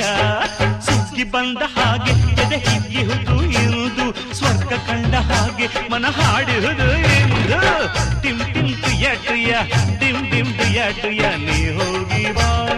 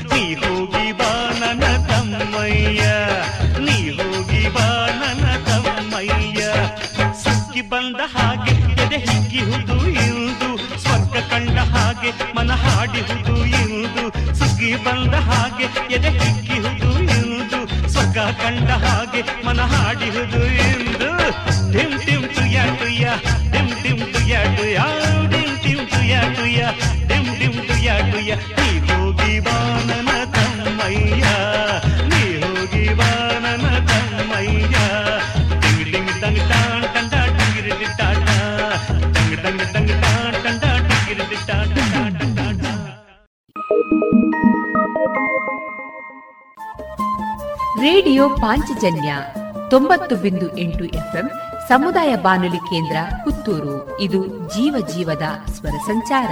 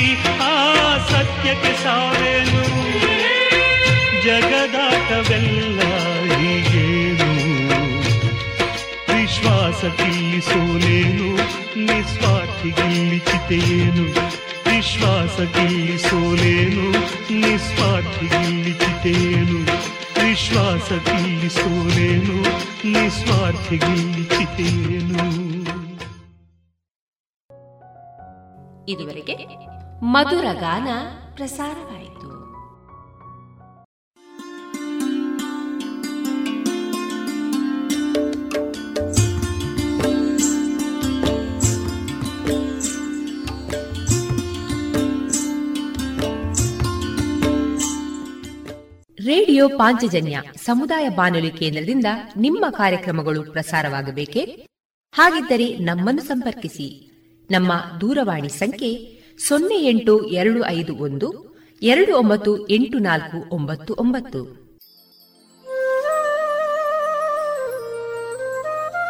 ಗಮನಿಸಿ ಕೇಳುಗರೆ, ನಮ್ಮ ಕಾರ್ಯಕ್ರಮಗಳನ್ನು ವೆಬ್ಸೈಟ್ ಮೂಲಕ ಕೂಡ ಆಲಿಸಬಹುದು. ನಮ್ಮ ವೆಬ್ಸೈಟ್ ವಿಳಾಸ W W W radio Panchajanya dot com. ಇಲ್ಲಿ ಆರ್ಕೈವ್ಸ್ನ ಭಾಗಕ್ಕೆ ಹೋಗಿ ಕ್ಲಿಕ್ ಮಾಡಿದರೆ ಹಳೆ ಕಾರ್ಯಕ್ರಮಗಳನ್ನು ಕೂಡ ಆಲಿಸಬಹುದು. ಜೊತೆಗೆ ನಮ್ಮ ಪ್ರಸಾರವನ್ನು ಆಪ್ ಮೂಲಕವೂ ಕೇಳಬಹುದು. ಪ್ಲೇಸ್ಟೋರ್ನಲ್ಲಿ ಪಾಂಚಜನ್ಯ ಸರ್ಚ್ ಮಾಡಿ ಡೌನ್ಲೋಡ್ ಮಾಡಿಕೊಂಡು ತಮ್ಮ ಮೊಬೈಲ್ಗಳಿಗೆ ಇನ್ಸ್ಟಾಲ್ ಮಾಡಿದರೆ ರೇಡಿಯೋ ಪ್ರಸಾರದ ಕಾರ್ಯಕ್ರಮವನ್ನು ನೀವು ಆಲಿಸಬಹುದು. ನಮ್ಮ ಪ್ರಸಾರದ ಬಗೆಗೆ ನಿಮ್ಮ ಅಭಿಪ್ರಾಯಗಳನ್ನು ಹಂಚಿಕೊಳ್ಳಲು ನಮ್ಮ ವಿಳಾಸ ರೇಡಿಯೋ ಪಾಂಚಜನ್ಯ ತೊಂಬತ್ತು ಬಿಂದು ಎಂಟು ಎಫ್ಎಂ ಸಮುದಾಯ ಬಾನುಲಿ ಕೇಂದ್ರ, ನೆಹರು ನಗರ, ಪುತ್ತೂರು. ನಮ್ಮ ದೂರವಾಣಿ ಸಂಖ್ಯೆ ಸೊನ್ನೆ ಎಂಟು ಎರಡು ಐದು ಒಂದು ಎರಡು ಒಂಬತ್ತು ಎಂಟು ನಾಲ್ಕು ಒಂಬತ್ತು ಒಂಬತ್ತು. ಇಮೇಲ್ ವಿಳಾಸ radio Panchajanya at Gmail dot com ನಮ್ಮ ವಿಳಾಸ ಮತ್ತೊಮ್ಮೆ ರೇಡಿಯೋ ಪಾಂಚಜನ್ಯ ತೊಂಬತ್ತು ಬಿಂದು ಎಂಟು ಎಫ್ಎಂ ಸಮುದಾಯ ಬಾನುಲಿ ಕೇಂದ್ರ, ನೆಹರು ನಗರ, ಪುತ್ತೂರು. ನಮ್ಮ ದೂರವಾಣಿ ಸಂಖ್ಯೆ ಸೊನ್ನೆ ಎಂಟು ಎರಡು ಐದು ಒಂದು, ಎರಡು ಒಂಬತ್ತು ಎಂಟು ನಾಲ್ಕು ಒಂಬತ್ತು ಒಂಬತ್ತು. ಇಲ್ಲಿಗೆ ಈ ಹೊತ್ತಿನ ಪ್ರಸಾರ ಕಾರ್ಯಕ್ರಮವನ್ನ ಮುಕ್ತಾಯಗೊಳಿಸುತ್ತಿದ್ದೇವೆ. ಆತ್ಮೀಯ ಕೇಳುಗರಿಗೆಲ್ಲ ರೇಡಿಯೋ ಪಾಂಚಜನ್ಯದ ಬಳಗದ ಪರವಾಗಿ ನಾನು ತೇಜಸ್ವಿ ರಾಜೇಶ್ ಮಾಡುವ ಅನಂತ ವಂದನೆಗಳು.